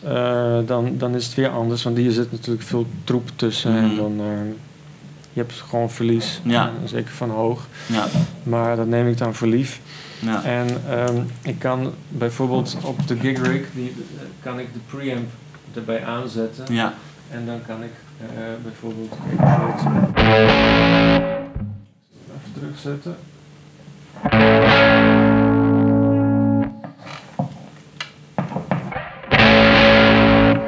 Kan ik dat compenseren? Voor alle 3 de inputs, want ik heb daar 3 gitaren in zitten. Okay. En als er dan verschillen zijn in output, dan compenseer ik dat daarmee. Dat is te gek. Ja. Want dat heb je gewoon als je single coils hebt en humbuckers en zo. Dan ga je aan verschillen. En dat doe ik dan daarmee. Dat is wel super fijn. Ja. Gek. Maar dus, ja, dan weet je... dat... verbaast me eigenlijk hoe weinig geruis je ook hebt met zoveel pedalen eigenlijk. Ja. Het is echt netjes gedaan. Ik kan je echt vertellen dat met de Strymon voedingen beter is geworden. Oh ja? Ja. Ik had hier voor Voodoo Lab, Pedal Power 2 Plus of zo heette die. Die waren goed, maar we hadden nog wel af en toe had ik last van ruis. Toen heb ik Strymons eronder gezet, zodat ik gewoon makkelijk... Elke uitgang heeft 500 milliampère. Ja. Hoef je niet meer na te denken van waar stop ik hem in. Nee. En, dus die heb ik erin gezet en het is stil. Waanzinnig, ja. Oh, dat heeft natuurlijk alles met die stroomvoorziening te maken. Hè? Ja. Dus welke heb je dan? Die Zuma of zo? Ja, die grote. Ja. En een paar kleintjes, die heb ik eraan vast... Gewoon met 1, 2, 3 kleintjes. Ja. Dus dat is 15, 9, 24 aansluitingen. Ja, precies, ja. Dus dat werkt voor mij gewoon heel goed. Ja, nou, dat werkt als een trein. Super. Ja. En normaal gesproken zit hier ook een timeline. Ja. Die ik even uitgeleend heb. En nu heb ik de Dark World gekocht, die overigens... echt waanzinnig is. Dat is gewoon het beste reverb pedaal wat ik ooit gehoord heb. Wil je wat laten? Ja, hij heeft natuurlijk... hij heeft niet zoveel... Je hebt één normale stand. Ja. En één wat... hier heb je gewoon verschillende... Spring plate hole. En dan heb je hier mod, shimmer. Oh ja. Ja. En dan kun je ze ook nog combineren, zeg maar. Oh, wauw. Dus dit is...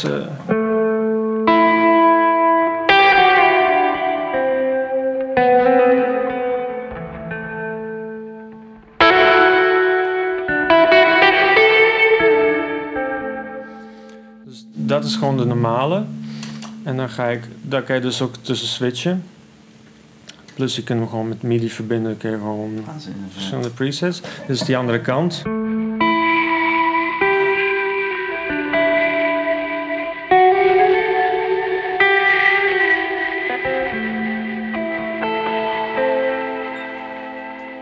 Dan zijn ze allebei aan. Oh, ja.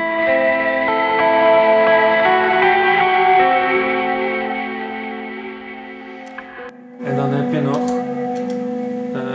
favorite switch.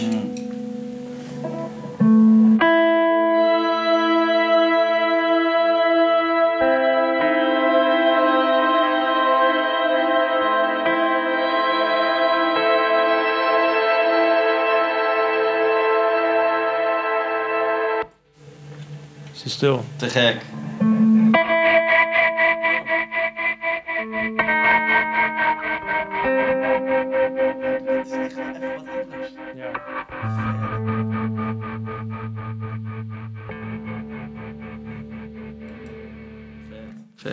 Ja. Dus ik ben gek op reverbs en op fuzz pedalen. Ja. En die transmister is bijvoorbeeld ook één daarvan. Je hoort hem al.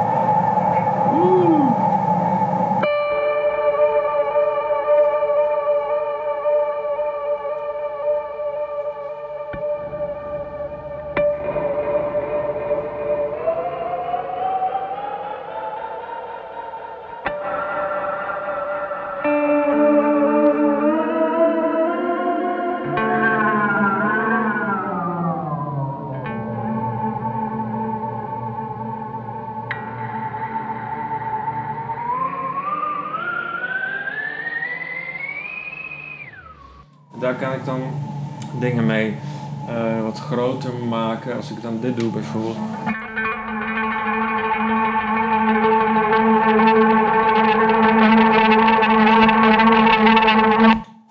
Vet. Dus daar kan je heel goed mee opbouwen. Dus vet, zo, en dan in één keer is het weg. Ja. Dus dat, die vind ik wel heel cool. Zeker ook met die warp. Dat is zo. Hoe heet die? Transmitter van Earthquake Devices. Ja, daar ben ik sowieso fan van. Die maken gewoon hele coole dingen. Ja. Chase Bliss en Earthquake zijn wel mijn favorieten, denk ik. Vet, hè? Er worden zoveel toffe dingen gemaakt. Ja, zeker. Zeker. En ja, goed, die andere Chase Bliss, die gebruik ik bijna niet. Phaser gebruik ik nog niet. Oh, ik heb gewoon wel een coole phaser. Warp Vinyl. Ja.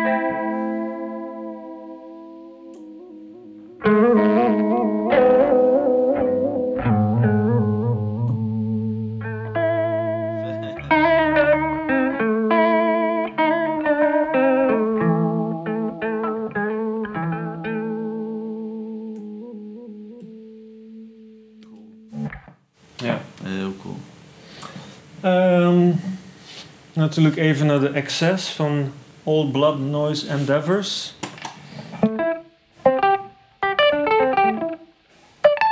Dat is een pitch delay. Quint, ja.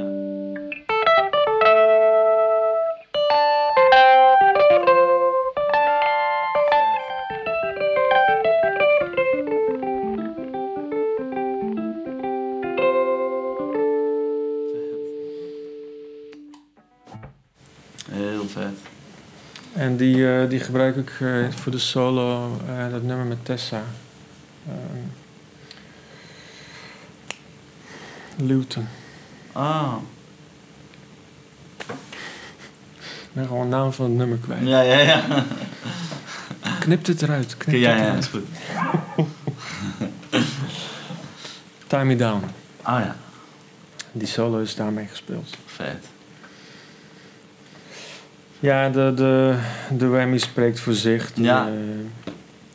Kijk, die is bijvoorbeeld wel cool als je die...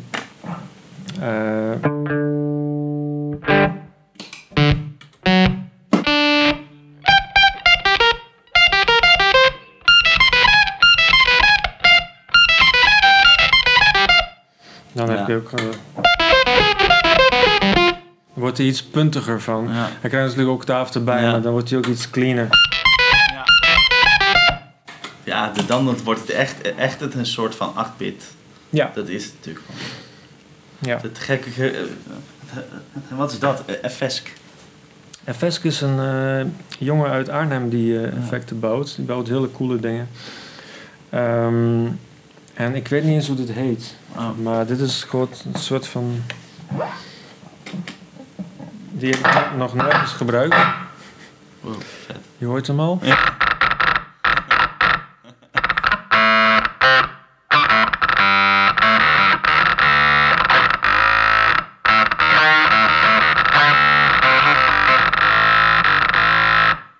Dit is natuurlijk ook helemaal aanzinnig. Ja, en je kan er echt zoveel mee doen. Maar dit is mijn beheersbare sound. Deze vind ik tof, gewoon een beetje synth.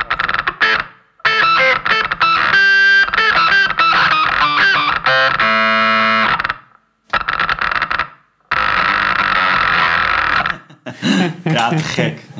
Ja, dus dat is een beetje competitie voor deze. Oh, wat is dat? Die nieuwe... Oh, dat is een nieuwe. Wow. Er zit een laag in.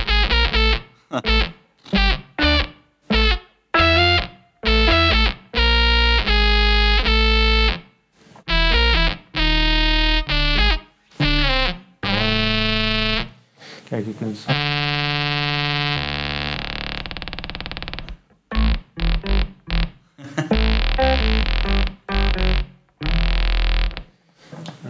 Die trekt wel goed trouwens. Zeker. Zo.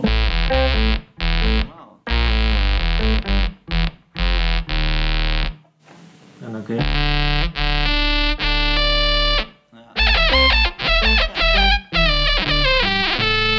Snap je wel waarom ik hem meteen moest bestellen? Ik begrijp het helemaal.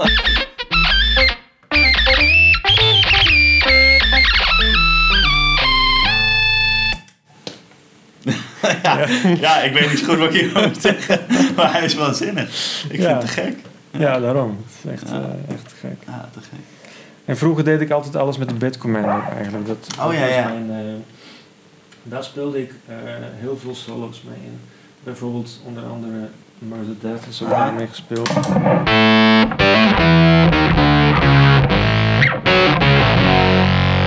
En die is ook met de whammy ook. Dat doet hij dan als je de whammy aanzet, soms. Oh. Ja, dat is iets van de laatste tijd. Maar ik denk dat het met de volgorde van pedalen is. Ja. Maar het is inderdaad...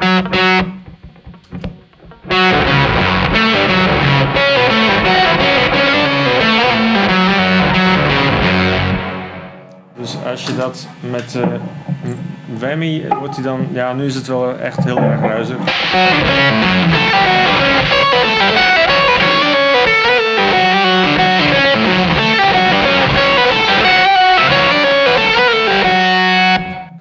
Vet. Dus dat is wat hij doet. Ja, dat is dat pedaal, ja. Ah, nu hebben ze wel bijna allemaal gehad, of niet? Oh ja, de Rainbow nog. Ja, daar is die. En dan dat is hem.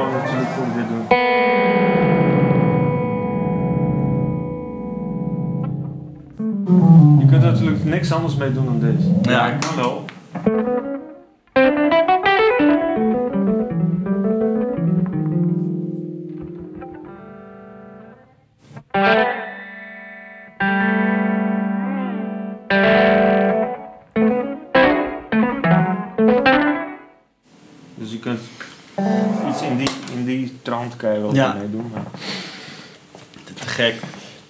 Ja, de rest ligt daar, dat wisselt allemaal. Dus er zijn een aantal die ik nog wel gebruik, maar die nu zit er een paar nieuwe op. Ja, dus, maar dat is dus denk ik ook nu met het nieuwe plaat, dat je dan ook juist nieuwe dingen wil gebruiken en proberen en experimenten.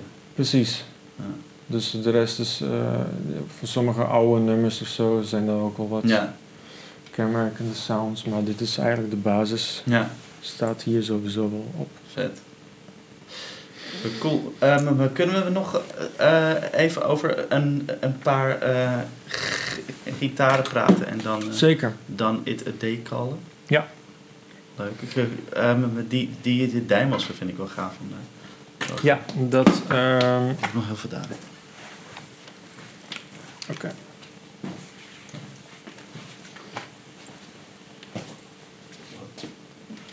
Hoe lang zijn we al bezig? Ik weet niet. 2,5 uur. Oh, slecht. Dit wordt wel de langste, denk ik.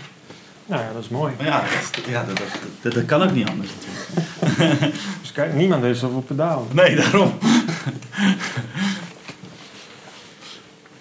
Niemand komt uit Kroatië. Nee, dat is allemaal zo. Dat is natuurlijk allemaal super interessant. Niemand heeft de oorlog meegemaakt. Ja. Ja, we lachen erom. Ja. Ja. Dat is wel een ding wat ik dan altijd kan zeggen, weet je wel. Dat is, als er dan in de band iets is en we zitten op mij te zeggen, maar ik heb wel de oorlog meegemaakt. Dat is jouw joker, zeg maar. Ja. Ja, dat. En Rocco die heeft mij een keer, terwijl we een foto aan het maken waren voor een of ander blad, trok hij mijn voet onderuit. Oh. En ik viel naar achteren. Oh, nee. En ik greep dus met mijn rechterhand aan zo'n festivalhek omhoog. En precies op die pinnen, weet je wel, die zo uitsteek. En hier me helemaal tot het bot gesneden. En dit ik heb littekens ernaar. Oh my god. En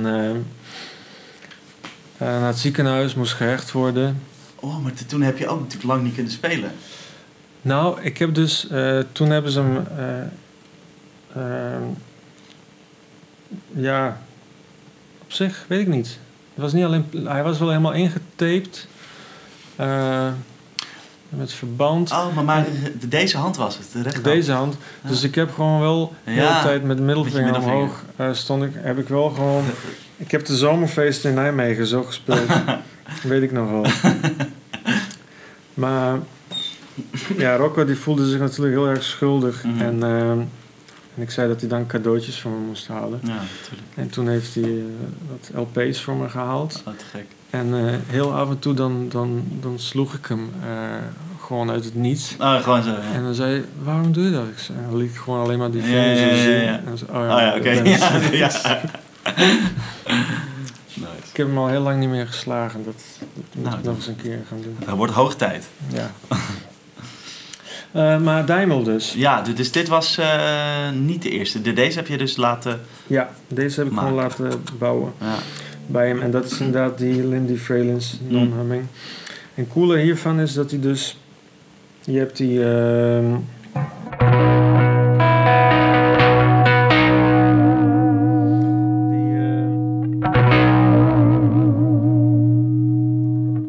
mastery of zo. Ja.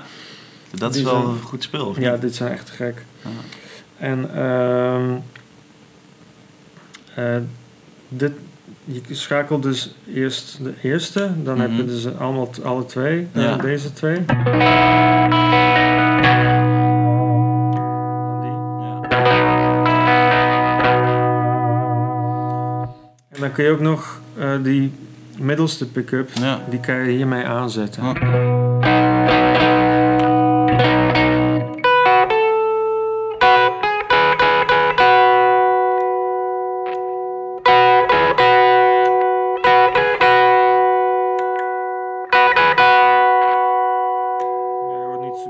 Vind ik nu, maar de ruimte is een beetje booming. Maar, er zit een piezo in. Ja.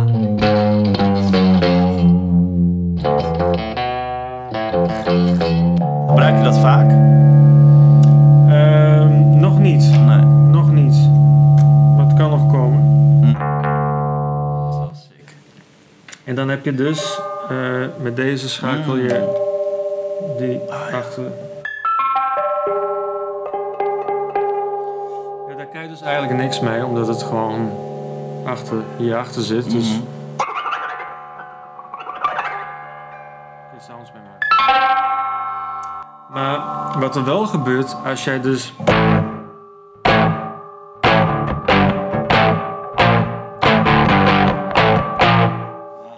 is een soort galm eigenlijk. Ja, dus dat is wel het coole daarvan, vind ik. Dat je gewoon, als je dat nodig hebt... Ik gebruik het nog niet bij de Staat. Ik heb deze redelijk nieuw.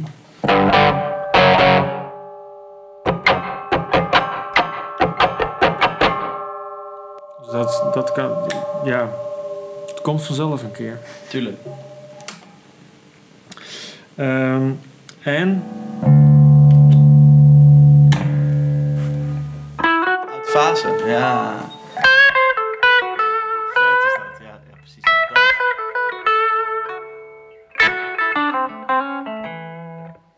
Dus die kan ook nog... Precies, dat is de blues natuurlijk. Dat is de blues. Dat is de blues, dat is... Uit fase is de blues. Ja, dat kan mijn SG ook, hè? Oh, nou, dan is het... Door die Lindy Freeling zijn anders gewonden en daardoor is die in middenstand... Is die uit fase? Die zit automatisch uit fase. Ja, het is gewoon per ongeluk eigenlijk. Ja. Zoals bij Peter Green. Ja. Dat is dan de blues. Dat is de blues, ja. Cool. En die blauwe was dus de donkerder, zei je? Ja, die... dat is een ouder. Die heb ik tweedehands gekocht. En... ja, dat is eigenlijk hetzelfde principe. Alleen... Andere pick-ups. Hier zit een... geloof een Klopman in. Oh ja, dat is zo'n Duits merk ook, toch? Ja. En ik gebruik deze eigenlijk voor... meestal voor andere stemmingen. Als bijvoorbeeld Time Me Down met Tess, hij is in drop C. En dan... gebruik ik die daarvoor. Ja. Bijvoorbeeld. Speel je met haar? Of hoe zit dat precies? Speel je voor vast of zo? Of speel je gewoon wel eens met haar? Nee, zij doet met ons mee. Zij heeft dat nummer Time Me Down is met Torre geschreven. Oh, oké.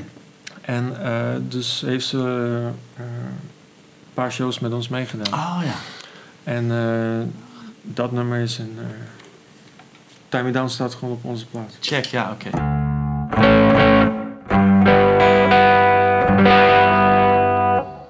Ja, ik vind het nu in deze ruimte sowieso een beetje donker, duister klinken. Ja. Dat is normaal vind ik echt een stuk minder. Valt me nu heel erg op. Mm-hmm. Maar dat zei Thor ook al. Dus dat is... Deze heeft geen switch.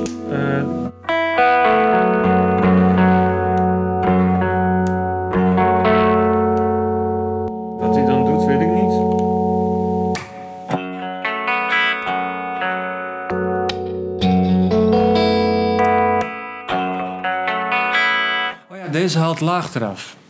Dat is het.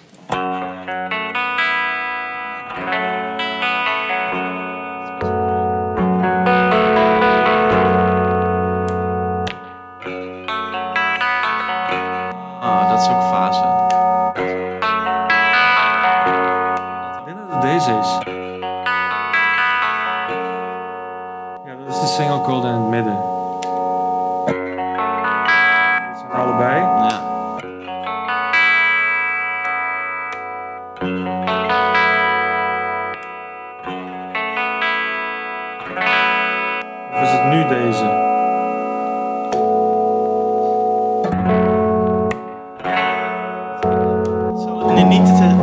Dat het de ene is om dat element erbij te schakelen en de andere om dat element uit fase te schakelen ofzo. Nee, volgens mij is het... Nou, uit fase is het niet echt. Nee?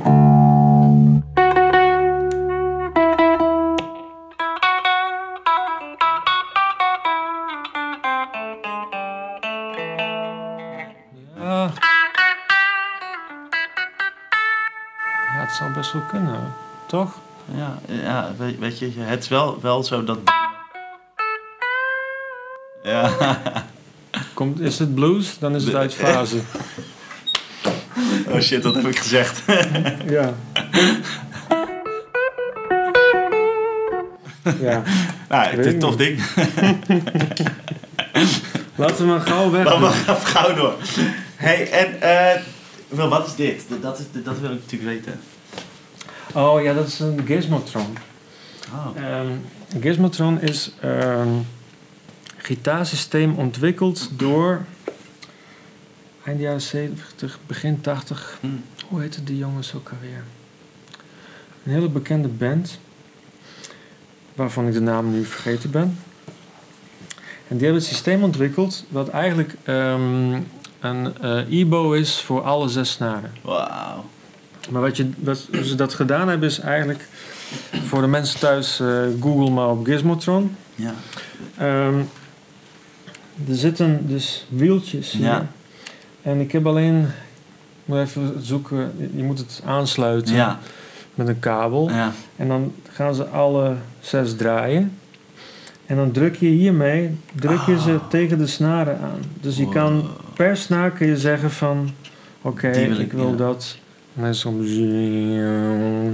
dus eigenlijk wat een ebow doet. En dan kun je hier zacht en harder zetten. Ja. Dit is 2.0, vroeger was het nog breekbaarder. Alleen wat er gebeurt is, ze zitten met hele dunne metalen dingetjes vast, zodat ze kunnen buigen. Maar als je ze te hard drukt, dan klappen ze om. Dus het is heel fragiel en heel... Ik heb het live... ik heb het nog niet kunnen gebruiken eigenlijk. Ook voor de plaat. Misschien dat het nog komt, maar het is echt heel erg...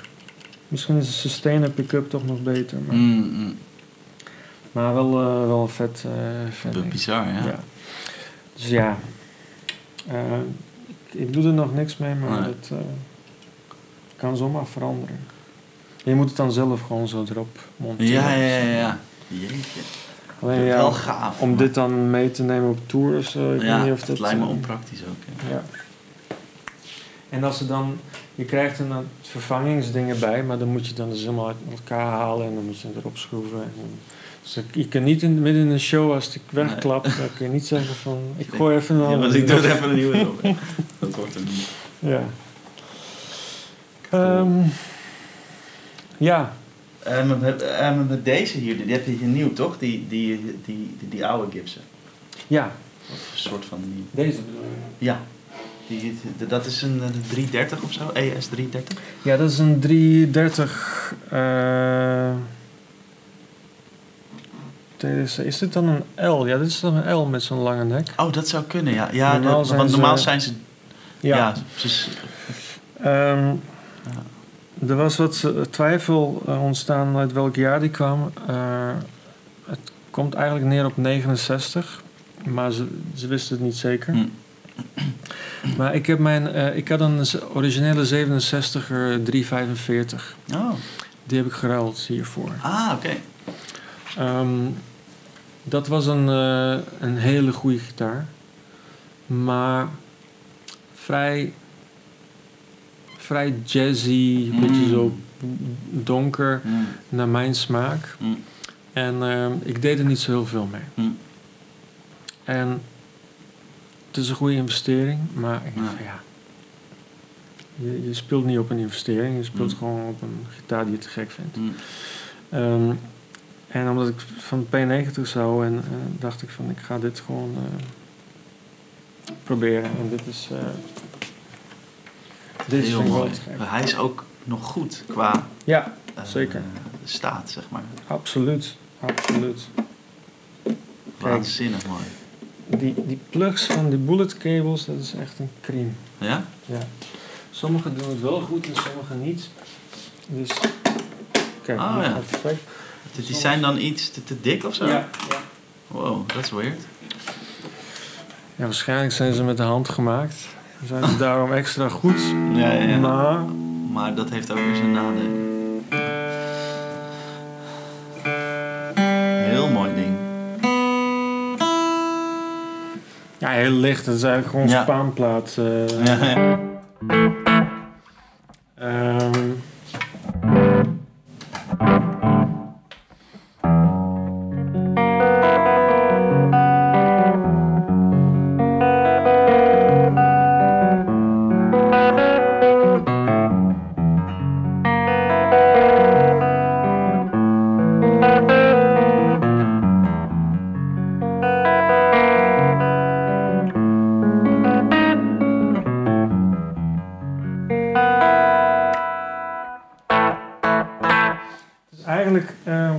Ja, ik vind de sound hier gewoon... Bijna allemaal worden ze een beetje zo zompig, vind je niet?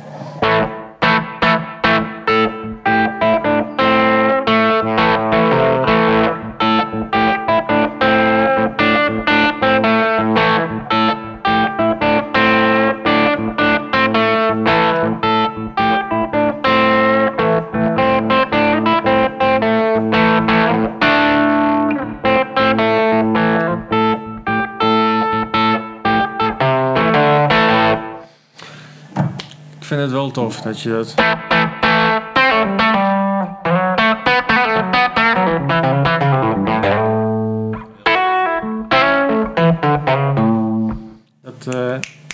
is gewoon lekker snappy of zo. Dat is precies waar je die P90's voor wilde. Zo. Ja, ja. En vooral dat... Deze pick-up vind ik echt...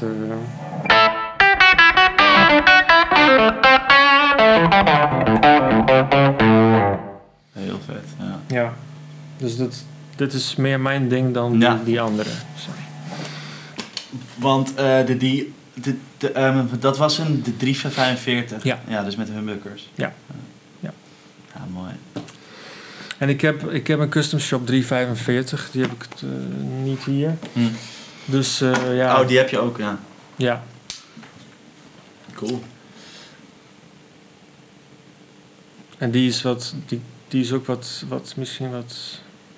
pittiger, wat scheller. Ik hou wel van een beetje... Een beetje fel. Ja. Dat merk ik wel. Dat zou je in deze ruimte niet denken, maar... Nou, ja. Jij kent de ruimte niet, dus dat is... Ik weet niet hoe het daar was in. Precies, ja. Dus dat valt me heel erg op. Ja, dat begrijp ik, want daar heb je natuurlijk heel veel gespeeld en gerepeteerd en opgenomen. Ja. En ja, de rest is een R8 Les Paul, Panucci Les Paul. Vorige week had ik live de Leeuw ook in de podcast. Die heeft er ook in en dat klonk echt heel goed. Ja, deze klinkt iets anders, maar ook gewoon te gek. Ja. Dat is gewoon... dat was volgens mij een van de eerste die maakte. Ja? Dus hier zit niet eens een serienummer op. Ah. Want ik weet nog dat ik wou geen Les Paul. En ik was bij hem en hij zei: ik heb een Les Paul gemaakt, moet je even testen. En ik zei: wow, maar dit is gewoon het ZZ Top geluid. Weet je. Ja. Dit is geen Bonamassa en Gary Moore. En ik hou niet van dat hele zompige, dat dikkige. Het moet fel zijn, dus ja. En goede Les Paul is gewoon opgefokte Telecaster. Ja. Dat is gewoon wat het is. Zeker, ja. En dat... En die hebben dat allebei. Dat is gewoon... deze heb ik onlangs gekocht, omdat het gewoon... Ik vind het zo mooi. Ik vind gewoon plaintops. Ja. Plaintops vind ik echt gewoon... Ja, waanzinnig. Dat... Even hem ook dan verkopen, maar dat wil ik eigenlijk liever niet. En ja, dat is... even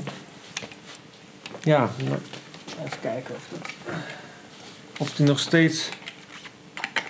Of die nog steeds goed klinkt. Nee, deze had andere pick-ups erin. Deze had burstbuckers, geloof ik. De oude Custom Shop. Ja. Ik weet niet welk jaar dit is. Ze zeggen dat dit een slecht jaar was. Oh. Welk jaar? 12 of zo. Ja.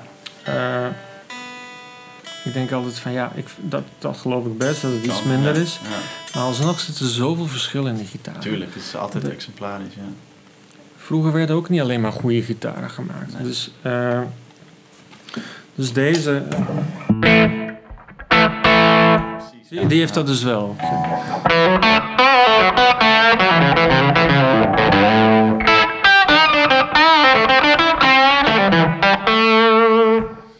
Hier zitten nu Ox4 Bino's in. Oh. Dat vind ik goede pick-ups. Hij is echt veel meer tot leven gekomen dan daarvoor. Dat is gewoon een beetje zo. Dus ja, ik vind dit dan wel goed klinken. Zo. Hier bedoel je? Of, nee, gewoon qua Les Paul. Oh, zo, ja. Van, ja. Ja. Ja. Ja, het laag is niet zo boomy omdat hij niet super veel laag heeft. Mm-hmm. Hij is gewoon wat, hij is wat meer pittig in het toon.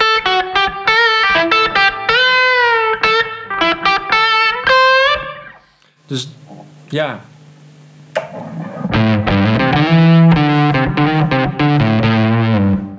Hij is wel gedefinieerd. Dus ja. Hij is wel. Dus, ja. Het is zo verschillend allemaal. Ja. Plus dat al die amps en verschillende kasten en zo. Dus ja. Vet.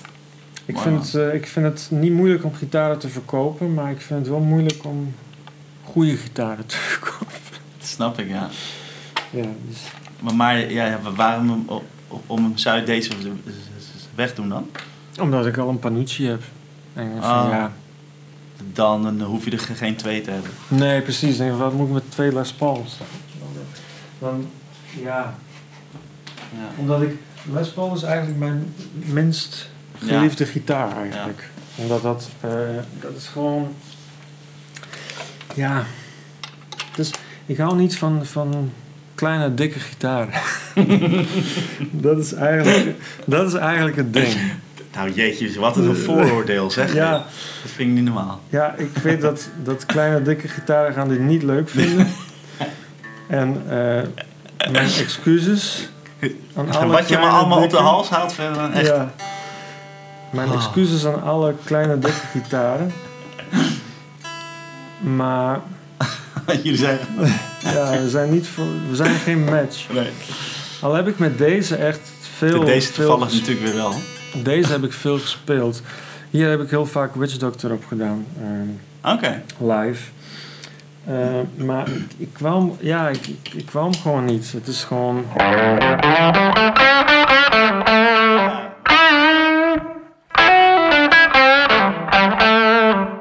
Ja, hij klinkt wel gewoon goed. Nou ja, zeker.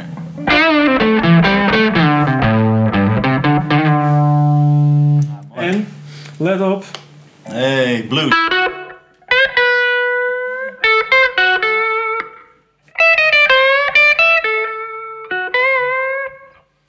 Deze heeft wel de blues. Ja. Ja, top. Nee, ja, mooi. Deze klinkt toch wel weer anders hè, dan die Gibson. Ja. Maar ik vind die mooi omdat die gewoon wat hij is misschien ietsje... Deze is iets rauwer of zo. Ja, deze is dat. En die is wat liever of zo, wat smeuiger. Ja. Maar dat vind ik dan ook wel weer vet. Ja, dat snap ik heel goed. Ja, zeker. En dat is dan dat ik denk van ja, shit.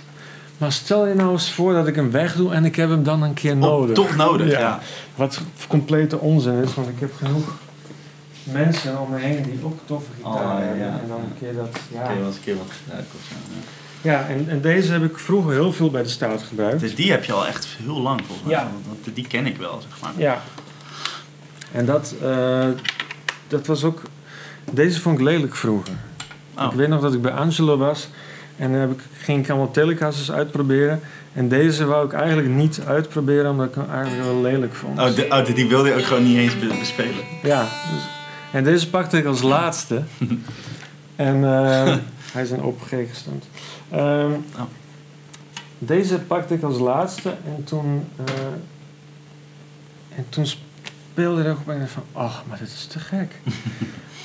En hij was mijn andere gitaar aan het afstellen. En hij keek om. Hij zegt van, welke heb je nu?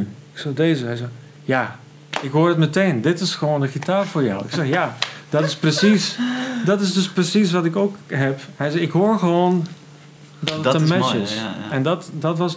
Hij zei, we speelden toen op de parade in Den Haag. Daarom was ik bij hem. Hij zei, neem hem gewoon vanavond mee. Ga erop spelen. Neem een paar weken mee.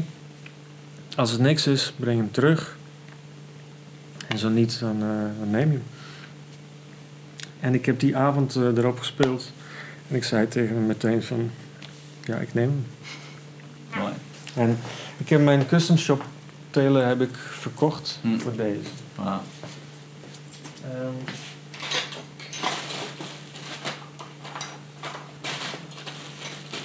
weet niet of ik ergens een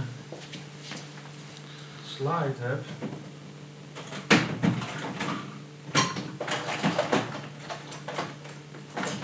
Dan heb je zo'n studio, heb je gewoon geen slide.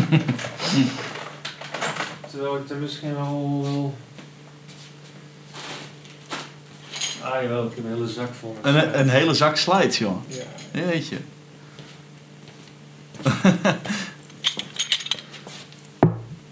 Ah, dit... brass. Hoe heet dat? Koper. Joe Perry slide. Joe Perry, keramisch. Ja, die is tof.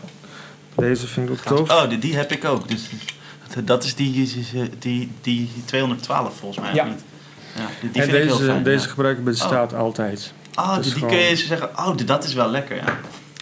En als ik dan iets met slide moet spelen, dan draai ik hem gewoon. Ja. En, dus dat... deze staat toevallig nu in...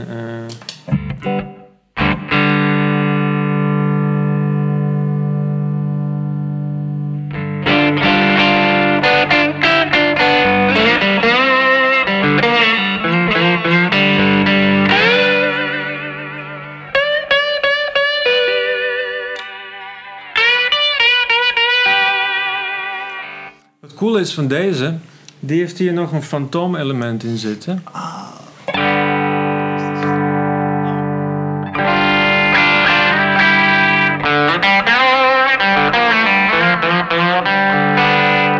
Waardoor die dus een soort van humbucker wordt. Ah. Maar niet helemaal die humbucker staan. Hij wordt wel dikker natuurlijk. Maar dan heb je geen bron meer. Te gek. En dat is te gek. En deze heeft dat zo. Dus.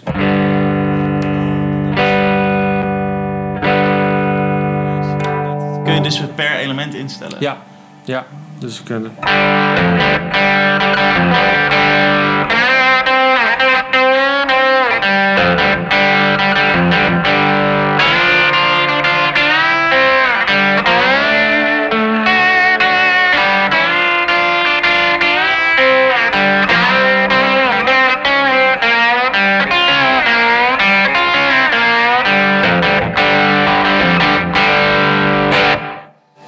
Klinkt ook te gek. Ja, heel vet. Vind ik dan, hè? Ja, te gek, ja. Super. Hij is ook van mij, dus... ja, dat is mooi. Komt goed uit. Die komt goed uit. Leuk, man. Ja, dat zijn er natuurlijk nog een Pannotje Strat en een Custom Shop Strat. Mm-hmm. Maar die gebruik ik heel weinig. Bij de Staat sowieso niet. Nee, dat is niet echt een Strat-land. Vroeger wel gedaan, trouwens. Nee? Ja. Machinery. Oh ja, dat is een stert. Oh. Ja, dat was een Custom Shop 56er. Oh. En die heb ik toen verkocht voor deze. Oh ja, dus jij bent wel de weg van Panucci. Ja, heel erg.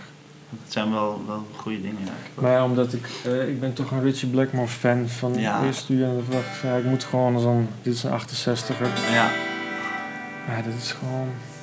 Dit is ook echt gek. Ah, is gewoon... Mooi ding. Dus ik kon deze niet laten staan. Mm-mm. Te gek. Dit is het. Ja, laten we de M's nog maar niet nee. Gaan proberen. Zeg deze dan. Ja. Nee man, dank je wel hiervoor. Ik vond het leuk. Ja, graag gedaan. Het is jammer dat we zo weinig tijd hebben. Ja, jammer hè.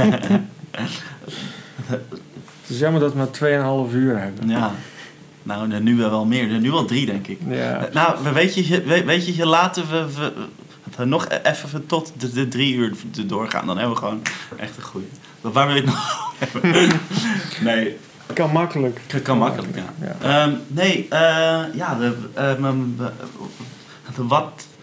Wat de status voor de toekomst op het programma voor jou en voor de staat? Nieuw album. Ja. Dat is nieuw album en nu voor mij dan, ik ben begonnen met lesgeven op het Conservatorium Amsterdam. Ja. Dat vind ik leuk. Ja. En ja, daarna zien we wel weer verder. Ja. Laten we maar zien dat we deze crisis overleven met z'n allen. En dan komt het vanzelf wel weer goed. Ja. Ja. Dat. Cool. Oké. Swingend de crisis uit. Met het FV dan. Ja. Oké, dankjewel man. Graag gedaan, jij bedankt.